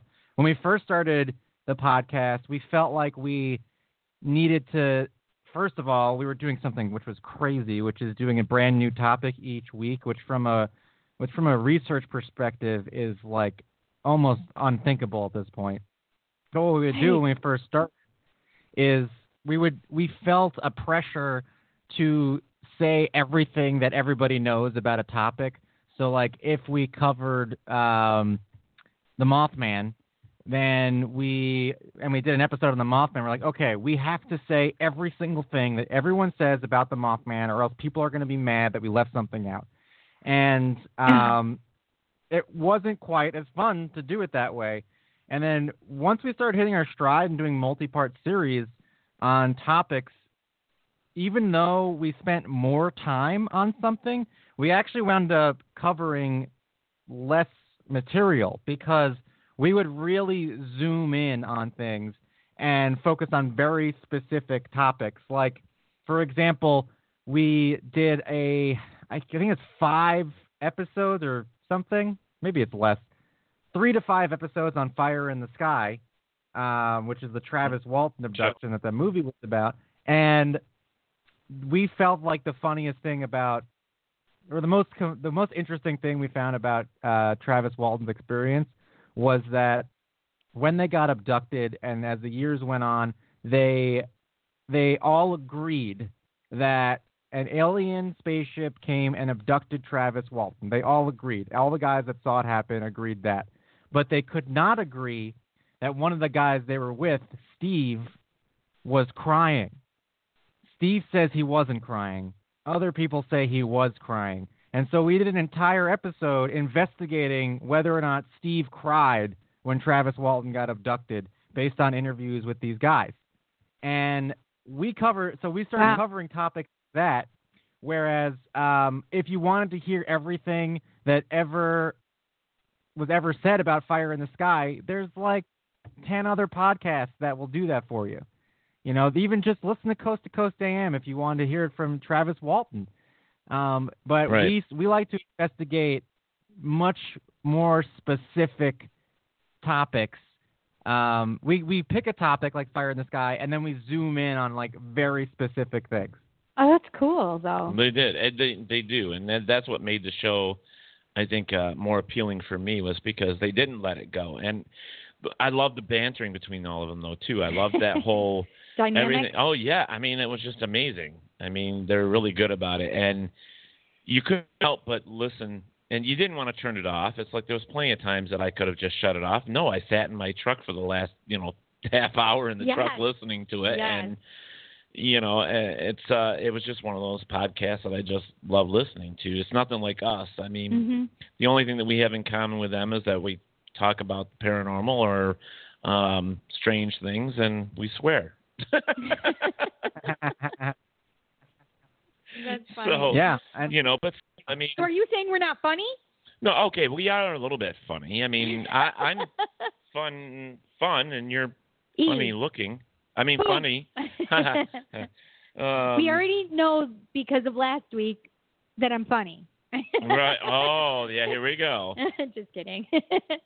Now No, the whole thing with uh, what I found interesting, like you guys, I, I think it was the one about the Rougarou where you guys had actually played parts of the movie for the Rougarou, and Mhm. um, you guys were ripping apart how bad the actors were. It was hilarious, by the way, and um, Yeah, I don't know what it is about paranormal, cryptid movies. I mean, it just seems like every time there's a movie that's about a real monster or a real alien, they just can't get it together in terms of a cast. and it's not or, even and it's not even B-rated material. It's like C. It's like even worse than B-rate. I mean, it's it's Yeah. terrible. My favorite know? episode that we And- ever did regarding a topic like that was um, we did an episode on the Kentucky Goblins, and there was a made-for-TV movie um, about the incident in Kentucky where in Hopkinsville when these goblins came and attacked this family in their farmhouse, and that was by far the worst acted thing I've ever and written thing I've ever seen, and um, we covered that. That's maybe my one of my favorite. It might be my favorite. I'm not sure. No, Mel's Hole my favorite episode. I think Kentucky Goblins is a close second.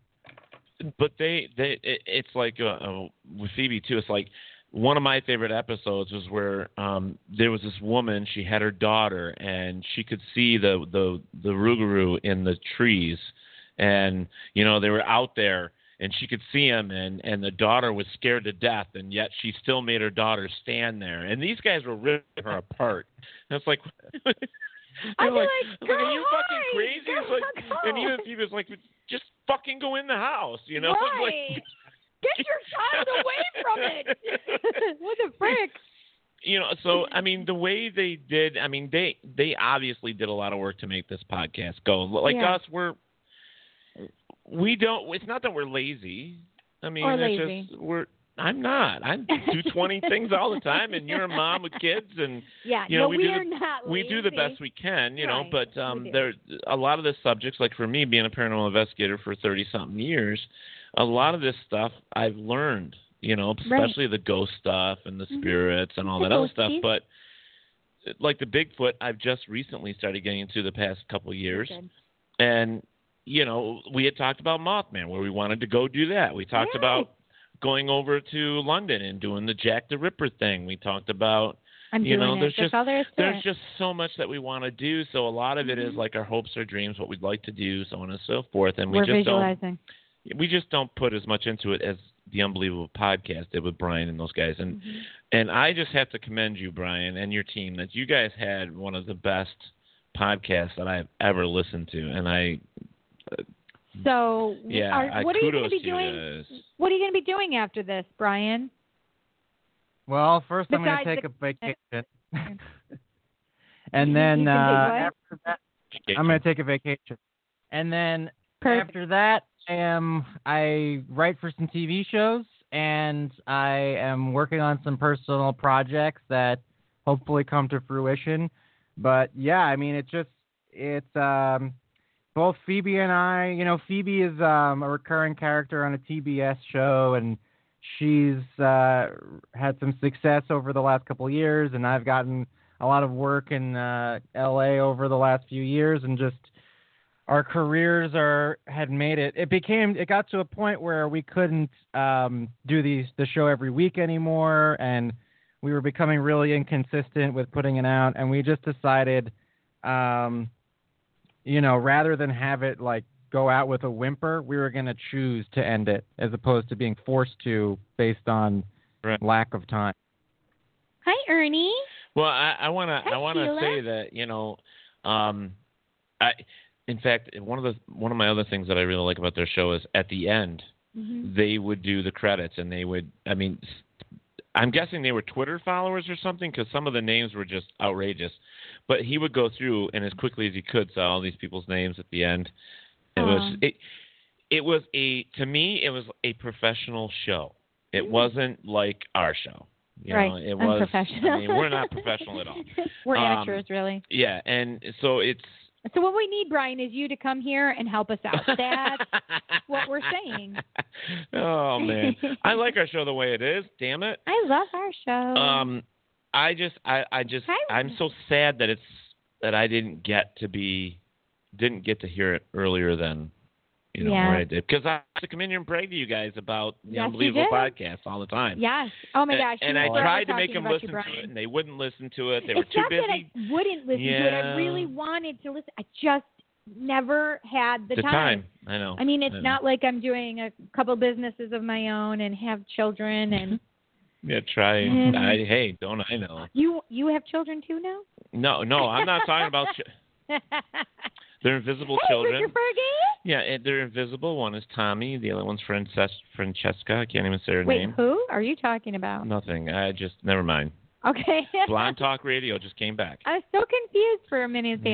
Yeah. Mm-hmm. Um, Being I I'm want to say. I, I really appreciate I really appreciate the kind words, and I'm also sad that it's ending. And I'm glad you brought up all the names at the end because that really is um, what I feel made my podcast special. Was it really fostered a community of people who uh, all share an interest in the paranormal, and um, they they Yeah. call themselves the Unbelievers, and um, they as, as the show went on, they just contributed so much to the creation of it. Like I, I couldn't have done it by myself. Me and Phoebe couldn't have done it by ourselves.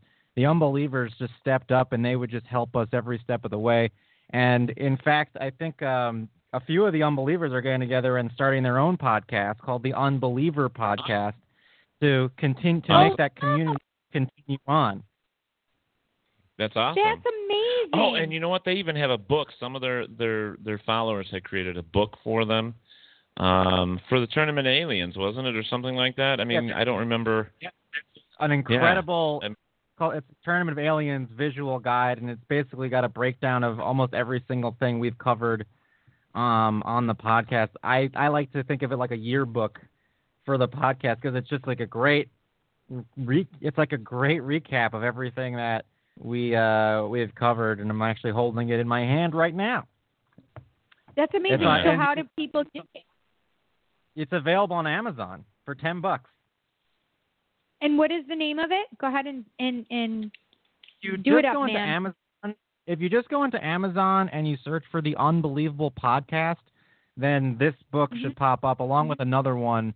Um, someone made a Unbelievable podcast fan fiction comic book called Lizard Mania about the Lizard Man, and um, uh, it, it's great. Uh, I don't have anything to do with it really. It's uh, I didn't put it up there or anything, so I don't have any like um, uh, if anything goes wrong or it's taken down or something, I have nothing. I have no control over that. But Yeah, we get it. That's amazing. But yeah. Yeah. Though. yeah, and so there's How two episodes left many after seven years. have? Yeah. So you guys had like over eight thousand. Like just your Facebook was what, like eight thousand or eighty three hundred followers, I think. You got you had a big following for your podcast. I mean, we're only on episode ninety eight here, so it's not like we're Mhm. we're, we're a little over a year and a half, I think. Now we'll be two years in January. Right. Yeah. Wow, February congratulations! That's a big. accomplishment. Yeah. Yeah. I would thank you. imagine most. Thank I would imagine most shows end before a year hits. Yeah. Oh. Well, I think it's because we're we're like a lot of our guests say that we're just we're down to earth, we're just fun, and uh, hmm we don't drill them for anything either. You know what I mean? We don't. Uh, we're not like real radio talk show hosts. You know, we're just. I don't know how else to we're say not it. I mean, real we're just ones. we're we- we're weird. I mean, we're just we're not We are norm. weird. We're not the norm. I mean, we're not. Right. uh Yeah, Which is fan fucking tastic. yeah. I mean, I like our show the way it is, and that's I keep saying it, and and and it's proof by the people that post. You know, like Mhm. uh, our guests post and and and say, hey, we love the show. They were great. Blah blah blah, and that's that's Yeah. all we need. Right. You know, Mhm. but I'm still I'm still Great. sad. Are you guys? Are you guys located? You guys are in Rochester. Actually, We're, um, we're right outside of Rochester. yeah, but well, we're- the studio is right outside of Rochester. But yes, this In is Ontario. This is where Yep. we cover. Yeah, and but we're we're the only paranormal um, radio podcast video That we cast are aware that, of in that this we're aware of in this area. Yeah. Yeah. Oh, I've I've been to Rochester a few times. I did a there was like there used to be a comedy festival in Rochester uh, about five years ago or something like that that I did. It was one of the best crowds that I've uh, ever performed in front of. It was I forgot what it Oh, was called, cool. but there was a comedy festival in Rochester. Uh, yeah, it was great. I don't think it exists anymore. I was going to say I don't even remember knowing about that really. Whoops. Yeah. I, I, I, would have loved to have known about that. I would have been there and I would have been laughing my ass off for you, Brian. Uh, that would have been great. Um, I it's like um, we we do some other different types of um, interviews and stuff. Like you don't have a lot of actual live interviews. Yours is is uh, like like that's the only thing that's different from them to us as well. Is like they don't do interviews like this with people. Oh, oh, you only oh. had a few of those, I think, though, right, Brian? There was only a we- couple of those. we used to do them a lot more often. Um, we got to a point where we were doing um, three non-interview episodes and then one interview episode a month, roughly. And then we slowly uh, got away from that, uh, especially when we started doing multi-part series. Um, but there were Right. occasional times I felt like an interview was warranted, and I think um, the few interviews we did, I really enjoyed doing. Um, we interviewed a really eccentric channeler who channels um, an alien race called the Yael, and he Oh, puts on God, this really. believe you- Yeah, yeah. You know about the Yael? That's- okay, so Mike, who was on here earlier talking, uh, we were talking about Yael over the weekend. Really? I'm not even kidding you. I'm not even kidding you. It's crazy that it's coming up again. Like, yeah, well, I'm we freaked out. interviewed the guy that. And uh, we had a, there was a really, there was a really funny moment in that interview that I I you I generally I if some, if I find what someone's doing funny and like I don't think you can listen to this person talk and not think it's funny just based on how he sounds because he's got a, an absolute when he talks as the Yael it's an absolute ridiculous voice. I could try to do an impression. It's like we are the. Please we do. are the. And uh, we are here to talk to you in this time and space and it's like insane. And um I asked him I asked him uh, if they eat anything, and they said that they don't eat. And then they said that they one time they tried human food, and I said, "What what human food did you try?" And there was a long McDo- pause, and he said, "A leaf," and I lost it. And that was the first time. That was the first time I ever lost it on an interview. Usually, I'm just. I couldn't believe he said, "Oh."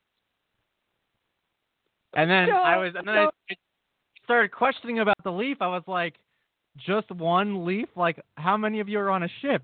And he's like, thousands. And I was like, "So, just a leaf?" And then he's like, "Well, we don't need to eat the.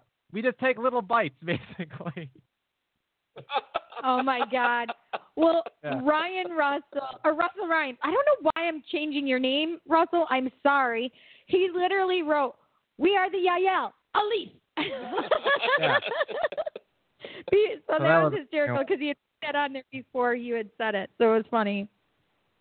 Um, we do more serious interviews. We interviewed a marine biologist who um, talks about uh, jellyfish and how in 50 to 100 years there's actually going to be more jellyfish in the ocean than regular fish, which is just the way it's going to be because of uh, the way the Earth is changing. Um, and that's a more interesting, like scientific interview. So it's not all like um, wackos, but uh, I, I actually. And then, of course, there was the, as I mentioned earlier, there were those interviews we did with this guy, Bill's Buster, which um, I really enjoyed. Uh, yeah, but mostly we started to do multi-part series where we would do our own investigations, and we'd do interviews if we were doing. Uh, we did like only like a handful of undercover episodes where we would go to a place and secretly record what was happening, um, which may or may not be legal, but we did it anyway. Legal. And um, yeah. it was like the episode I was listening to on the way here. He was like, "Okay, so so all you guys, you know, just just don't tell anybody, and and and because we don't know, you know, you're supposed to tell him you're recording him. Just just don't tell anybody outside this. Blah blah blah." Um, but I have to tell you a story that the one day that I went fishing, I actually took time out for myself this year. Okay. I went fishing. I actually put on the Unbelievable podcast. Mhm. And all the fish jumped into your into your. No. Oh darn. Okay, go ahead. and we were talking they were talking about um I don't remember which one it was from coast to coast, but um, they were talking about a time machine or something that somebody had made, and I had to drop my fishing pole. I had to stop fishing because I was rolling around on the ground, laugh. No shit, I was laughing my ass off. I couldn't fish anymore because I think it was George Noory that interviewed this guy, and they were like playing clips back and forth about this whole thing. And Yeah. um, do you remember the? Do you remember the episode? Yeah, was and and I was dying. I was completely dying.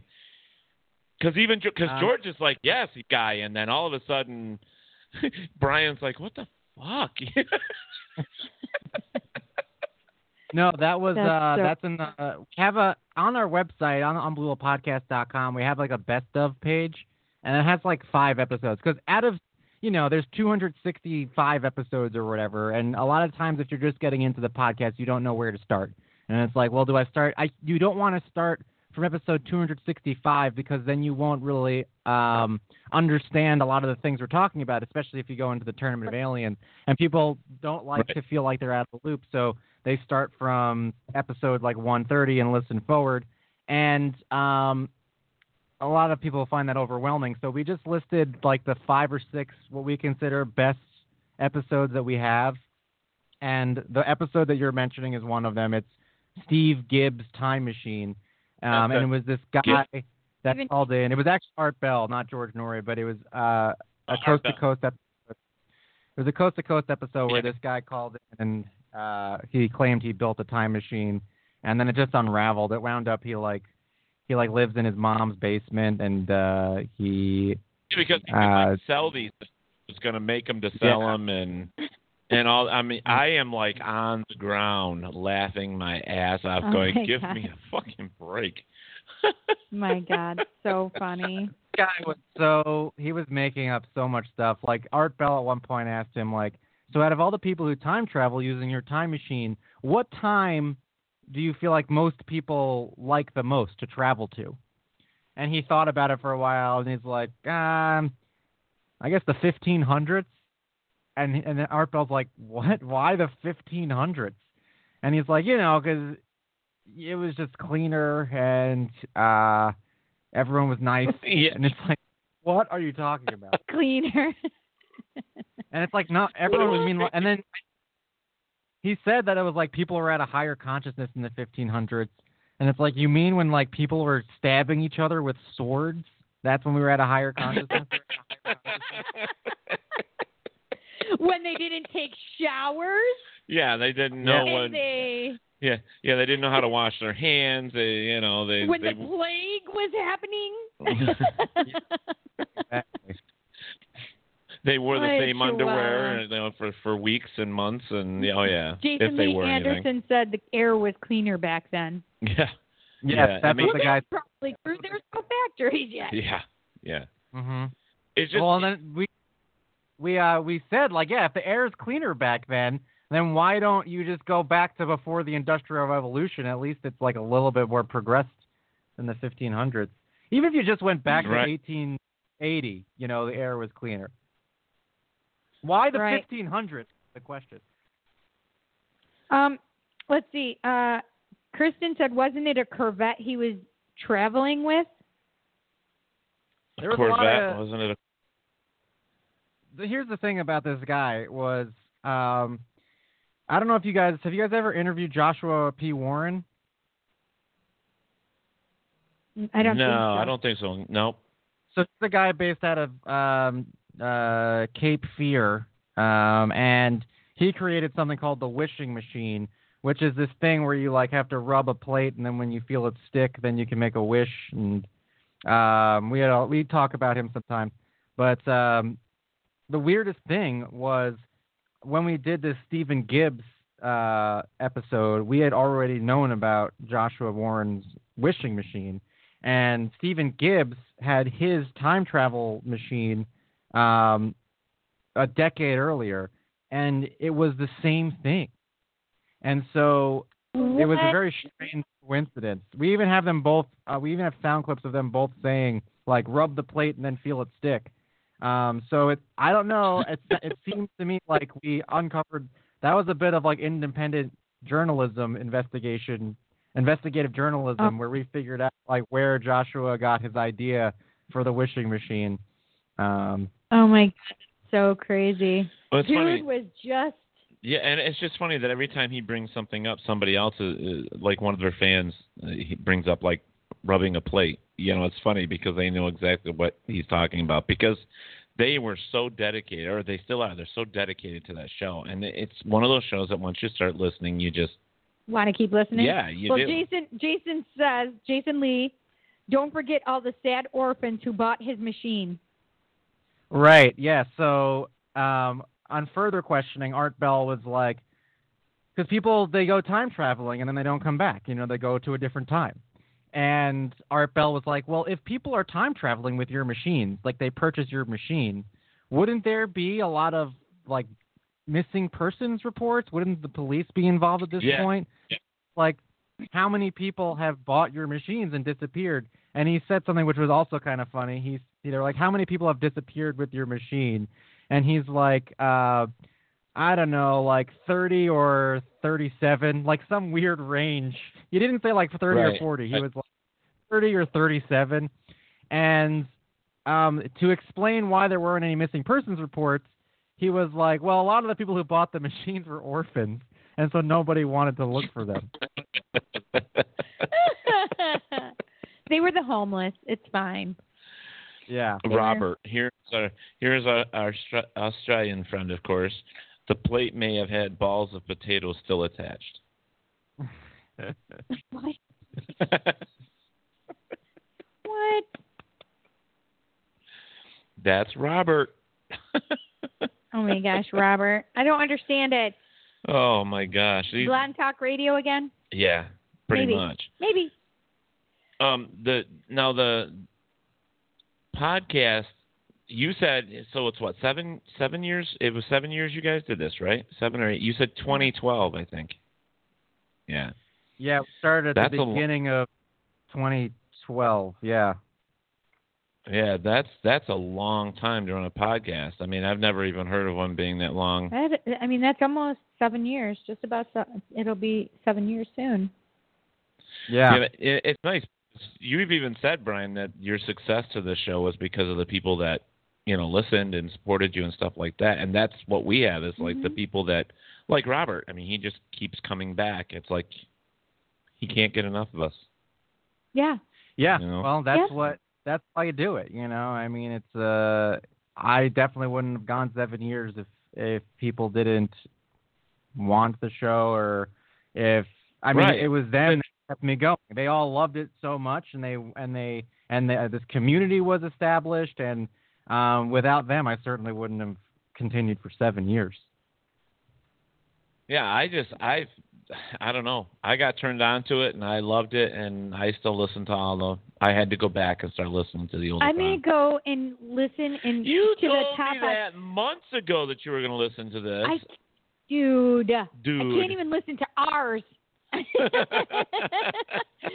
start listening to like from I, when I get home, I get to listen to like ten minutes, fifteen minutes, and then I have to, and then I don't go back to it. Mm. Yeah, So you don't have that hour drive. So I get to listen to the whole I know you can thing listen to the whole home. thing. Yeah. Yeah. Do you do you find that you do that as well, Brian? That you listen to your show? Um, I certainly listen. I listen to my show. Um, if when I listen to it, I usually listen to it immediately after it's recorded. Like I'll, I, I just like, especially if it's if I felt like the episode was particularly good, then I will do the episode and I'm like, I want to listen to that because I kind I liked it, and then um, you know, I listen to it and uh, uh, yeah, I I, I usually uh get through the whole thing. Do you now now do you rehearse the beginning of the show when you do that whole well, um but unlearn everything that you know? Do you do you rehearse that or like timing like you know it's like what you don't, I don't you just do it it. I write it down and I have a general because I've done it so many times. I have a general idea of how long it's going to last. But uh, as people have seen, especially lately, is that sometimes it doesn't work out.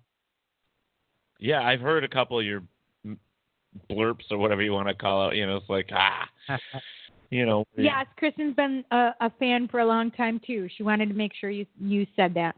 Yeah. Yes.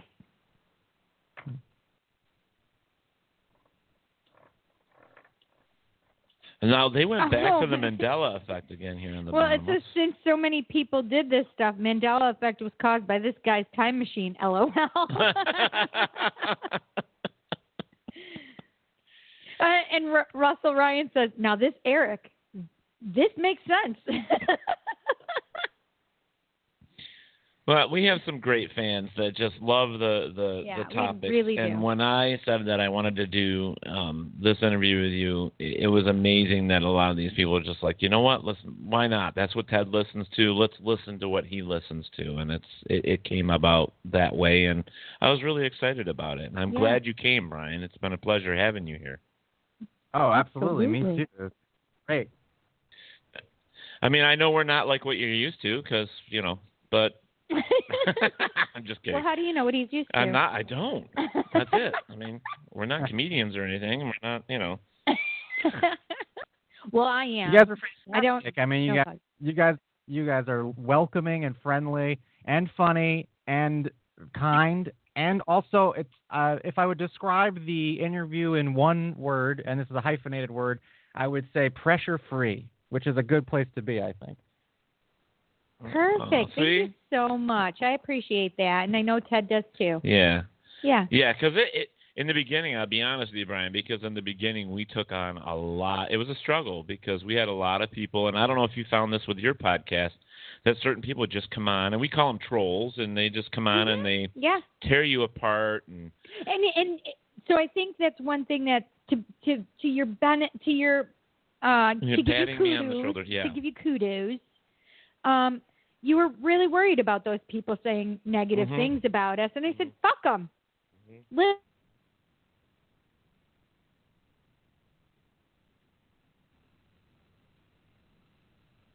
Literally, be attention to that because, well, I mean, if we do, it'll just bring more people in. Number one, because they'll be like, "Well, what are they doing?" Right, and that's why I think I had let that go at that point Yeah, because, now it's been like, you know, and I I would come in from time to time and say, oh, we got another bad review or we got yes, whatever. what, but and you were focusing on that, and I'm like, yeah, and, uh, and you know what? And it, then it came down to, you know what? I can't. But Right. that's part of who I am. Is like I've always cared about what other people thought. You know, especially with something like this. Kristen just said she loves the movie Trolls. oh my God, Kristen, you crack me up. Oh my goodness. But oh, it's like Robert said hot trolls must be the ones that are set on fire. God, this guy is too funny. Um, but yeah, it's like I we found that in the beginning of our show we had a lot of that, and then I was just wondering if you did too. Did you have a lot of negative feedback in the beginning? Um, I, I hope I I'm glad to say it wasn't a lot, but certainly um, negative feedback, one star reviews on iTunes, and the interesting thing about that is you could get I could get like 10 five star reviews on iTunes, and they're all saying glowing things, and then there'll be one one star review, and I will put so much weight on that one one star review and totally ignore the fact that I got 10 five star reviews. It's really crazy how Right. the negative outweighs the positive, and it Mm-hmm. really is just a matter of shifting your focus. It's you Right. Right. give it the amount that it deserves. It's it was one out of ten, you know, and and you want to Yeah. give Mhm. you give the positive just as much attention. Right. Right, That's right. exactly, and Well, that's what and I was trying to have him focus on. Right. So that's that's where things changed, you know, down He the line a little bit. a And it was yeah, and it and it wasn't like there was a lot. I think there was like three or four. Yeah, yeah, yeah. So, but, But, we had focused on that. yeah, and, but and we had like brought you down. so many like great reviews Yeah. and so many people that just keep coming back over and over and over again. Yeah. See, Robert said he obsesses on the dark vote rather than the than the good. Shut I up, agree. Robert. Yes, Robert, he was, and we had to Shut up, we Robert. addressed this on more than one occasion in the show, even. Yeah. Well, Robert, Robert and I have been in this whole long, like, past few days talking, maybe even over a week. We we're kind of Doctor Who buddies now. Oh, okay. So. Well, Robert and I are Pokemon Go buddies. So oh, whatever. Poke- Pokemon Go, gift me, please, Robert. Yeah. But I'll give well. Brian, we don't want to keep you any longer, but it's been such a pleasure having what, you what you, here. tell us what you have coming up that people can tune Yeah, in. I mean, that we if, can if there's catch you, something that you we can, list your social medias. Tell them how they anything. can Uh, reach you. Well, you know, even though the podcast is ending, there's still the episodes are still good. They're timeless episodes, more or less. Um, so I, I would say go to unbelievablepodcast.com or find us on iTunes or Spreaker or Stitcher um, or Facebook. You can go to the Unbelievable Podcast on Facebook. And if uh, you want something that's more recent, then follow the Unbelievers podcast, which is coming out, I think, next month. It'll just keep expanding upon this community, which I think is really special, and uh, it's a fun thing to be a part of. So I would say that. Yeah. Well, I, I just, I like I said, I'm going to continue listening to all the older episodes until they're done. You know, it's, this is sad because it's like I used to love watching like all those Star Trek movies and all that stuff, and then you, or or Yes. a certain series, and then you get to the end and you're like, son of a bitch, what do you mean it's done? I know. it's like Yeah. that sucks. You know, so but yeah, Yeah, so well, I'm the- glad that something's going to be, Thing you know, said doing all it. the You know, unbelievers- continue. The thing I said to all the unbelievers when it was ending was, um, you know, just because the podcast is ending doesn't mean Phoebe and I are like retiring from comedy or whatever. Um, so there are things we're working on.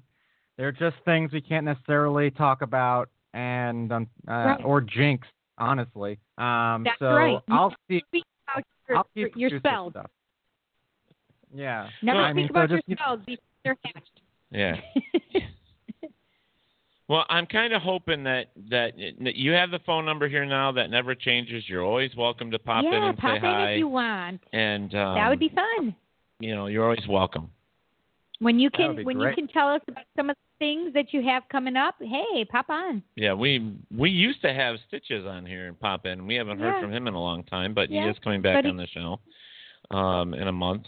So there's um, there's a few that will call in from time to time to say hi and so on and so forth. So please make sure that you do. Um, I think you've gained a few new friends here on uh, Mhm. Paratalk Radio, and And uh, Russell Ryan says, "You guys here, check out the Unbelievable Podcast Network group. We would all we would love to have you all." Aw, thanks, guys. That's really nice. Very sweet. Really, Robert? Did What you is- see what? Well, if you think about it, the balls are Time Lord technology, bigger on the inside. Oh, oh my God, he cracks me up so oh much. my God! See what we have to put up with, Brian? I know it's it's that's really unbelievable. Well, we really certainly hope you had a great time, and I know Yeah. that Cindy and I love talking to you, and Yeah. it was just I, I'm so sad it's going away, but at the same time, Excited you know, for you was and your new endeavor. Yeah, exactly. I wish you well on all your stuff that you cannot mention yet, and I hope you have success there, Yes. my friend. I agree. Guys, I really appreciate and uh, hope you uh, have much success with your the next two years of your show. Thank oh, you. thank you. Thank you so So much. you're you're episode 98. I think, Yes. right? Is that where we are? 98. Hey, there we go. Episode 9. Yes, I believe so. Because Yeah. we have two more before the hundredth. Yeah, so our hundredth. Yeah, that's Yeah. going to be a decent show. That'll be fun. Yeah. So, all right, Brian. Well, everybody that uh, joined us here on Paratalk Radio tonight. Thank you so um, much. Especially on Facebook Live. Um, we love doing it on Facebook Live for you guys, so that you can see who we are and how goofy we look, and you know, Cindy drooling once in a while and blonde moments. And uh, Wait a second. I'm not the only one that has blonde moments. what was that, John? I'm still invisible. You're still invisible. Invisible John, we love him. Yep. So, is remember, folks, wherever there is darkness, there's always the light. Paratalk Radio is solely funded by donations, sponsors, and benefactors. If you would like to contribute to keep Paratalk Radio and Paratalk Radio on the road broadcasting, please visit our website at paratalkradio.com and click on the GoFundMe link. Thank you to the following contributors Dave Batista, Trent Nielsen, Sheila Oslander, Rebecca Bruno, Chanel Fletcher, T.B. Keller, J.C. Fry, Steve Barry, Doug Olson, Noah Elmakinder, and Charlene and Matthew Kraft. and Terry Febri, a.k.a. Phoebes. Okay, everybody, thank you so much. We appreciate it. But don't forget, wherever there is darkness, there's always delight.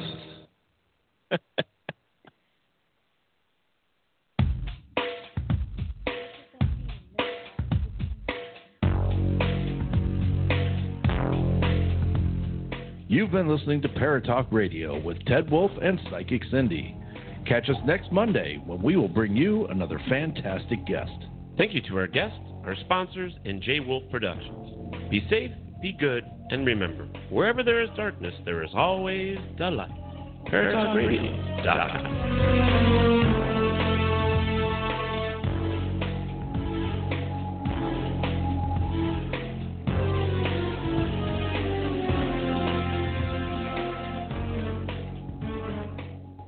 I see, I see, I see. Come on, I can't let you. Hi, everybody! you put me on echo. It's actually called reverb. Reverb. Echoes a delay. Yeah, right. True. True, true, true.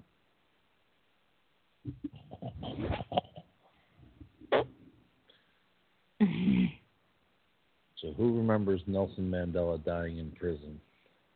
Uh, nope. Nobody. Lots of people do. we just had this discussion out on the loading dock. Really? He didn't die in prison. though. He didn't. No, he didn't. But that's what the Mandela effect is all about. Large percentage of the population remembers him dying in prison. They remember the riots in Johannesburg.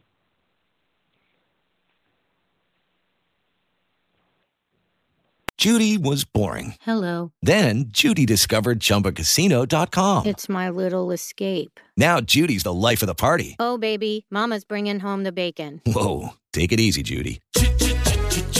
The Chumba life is for everybody. So go to ChumbaCasino.com and play over 100 casino style games. Join today and play for free for your chance to redeem some serious prizes. ChumbaCasino.com. No purchase necessary. Void where prohibited by law. 18 plus terms and conditions apply. See website for details.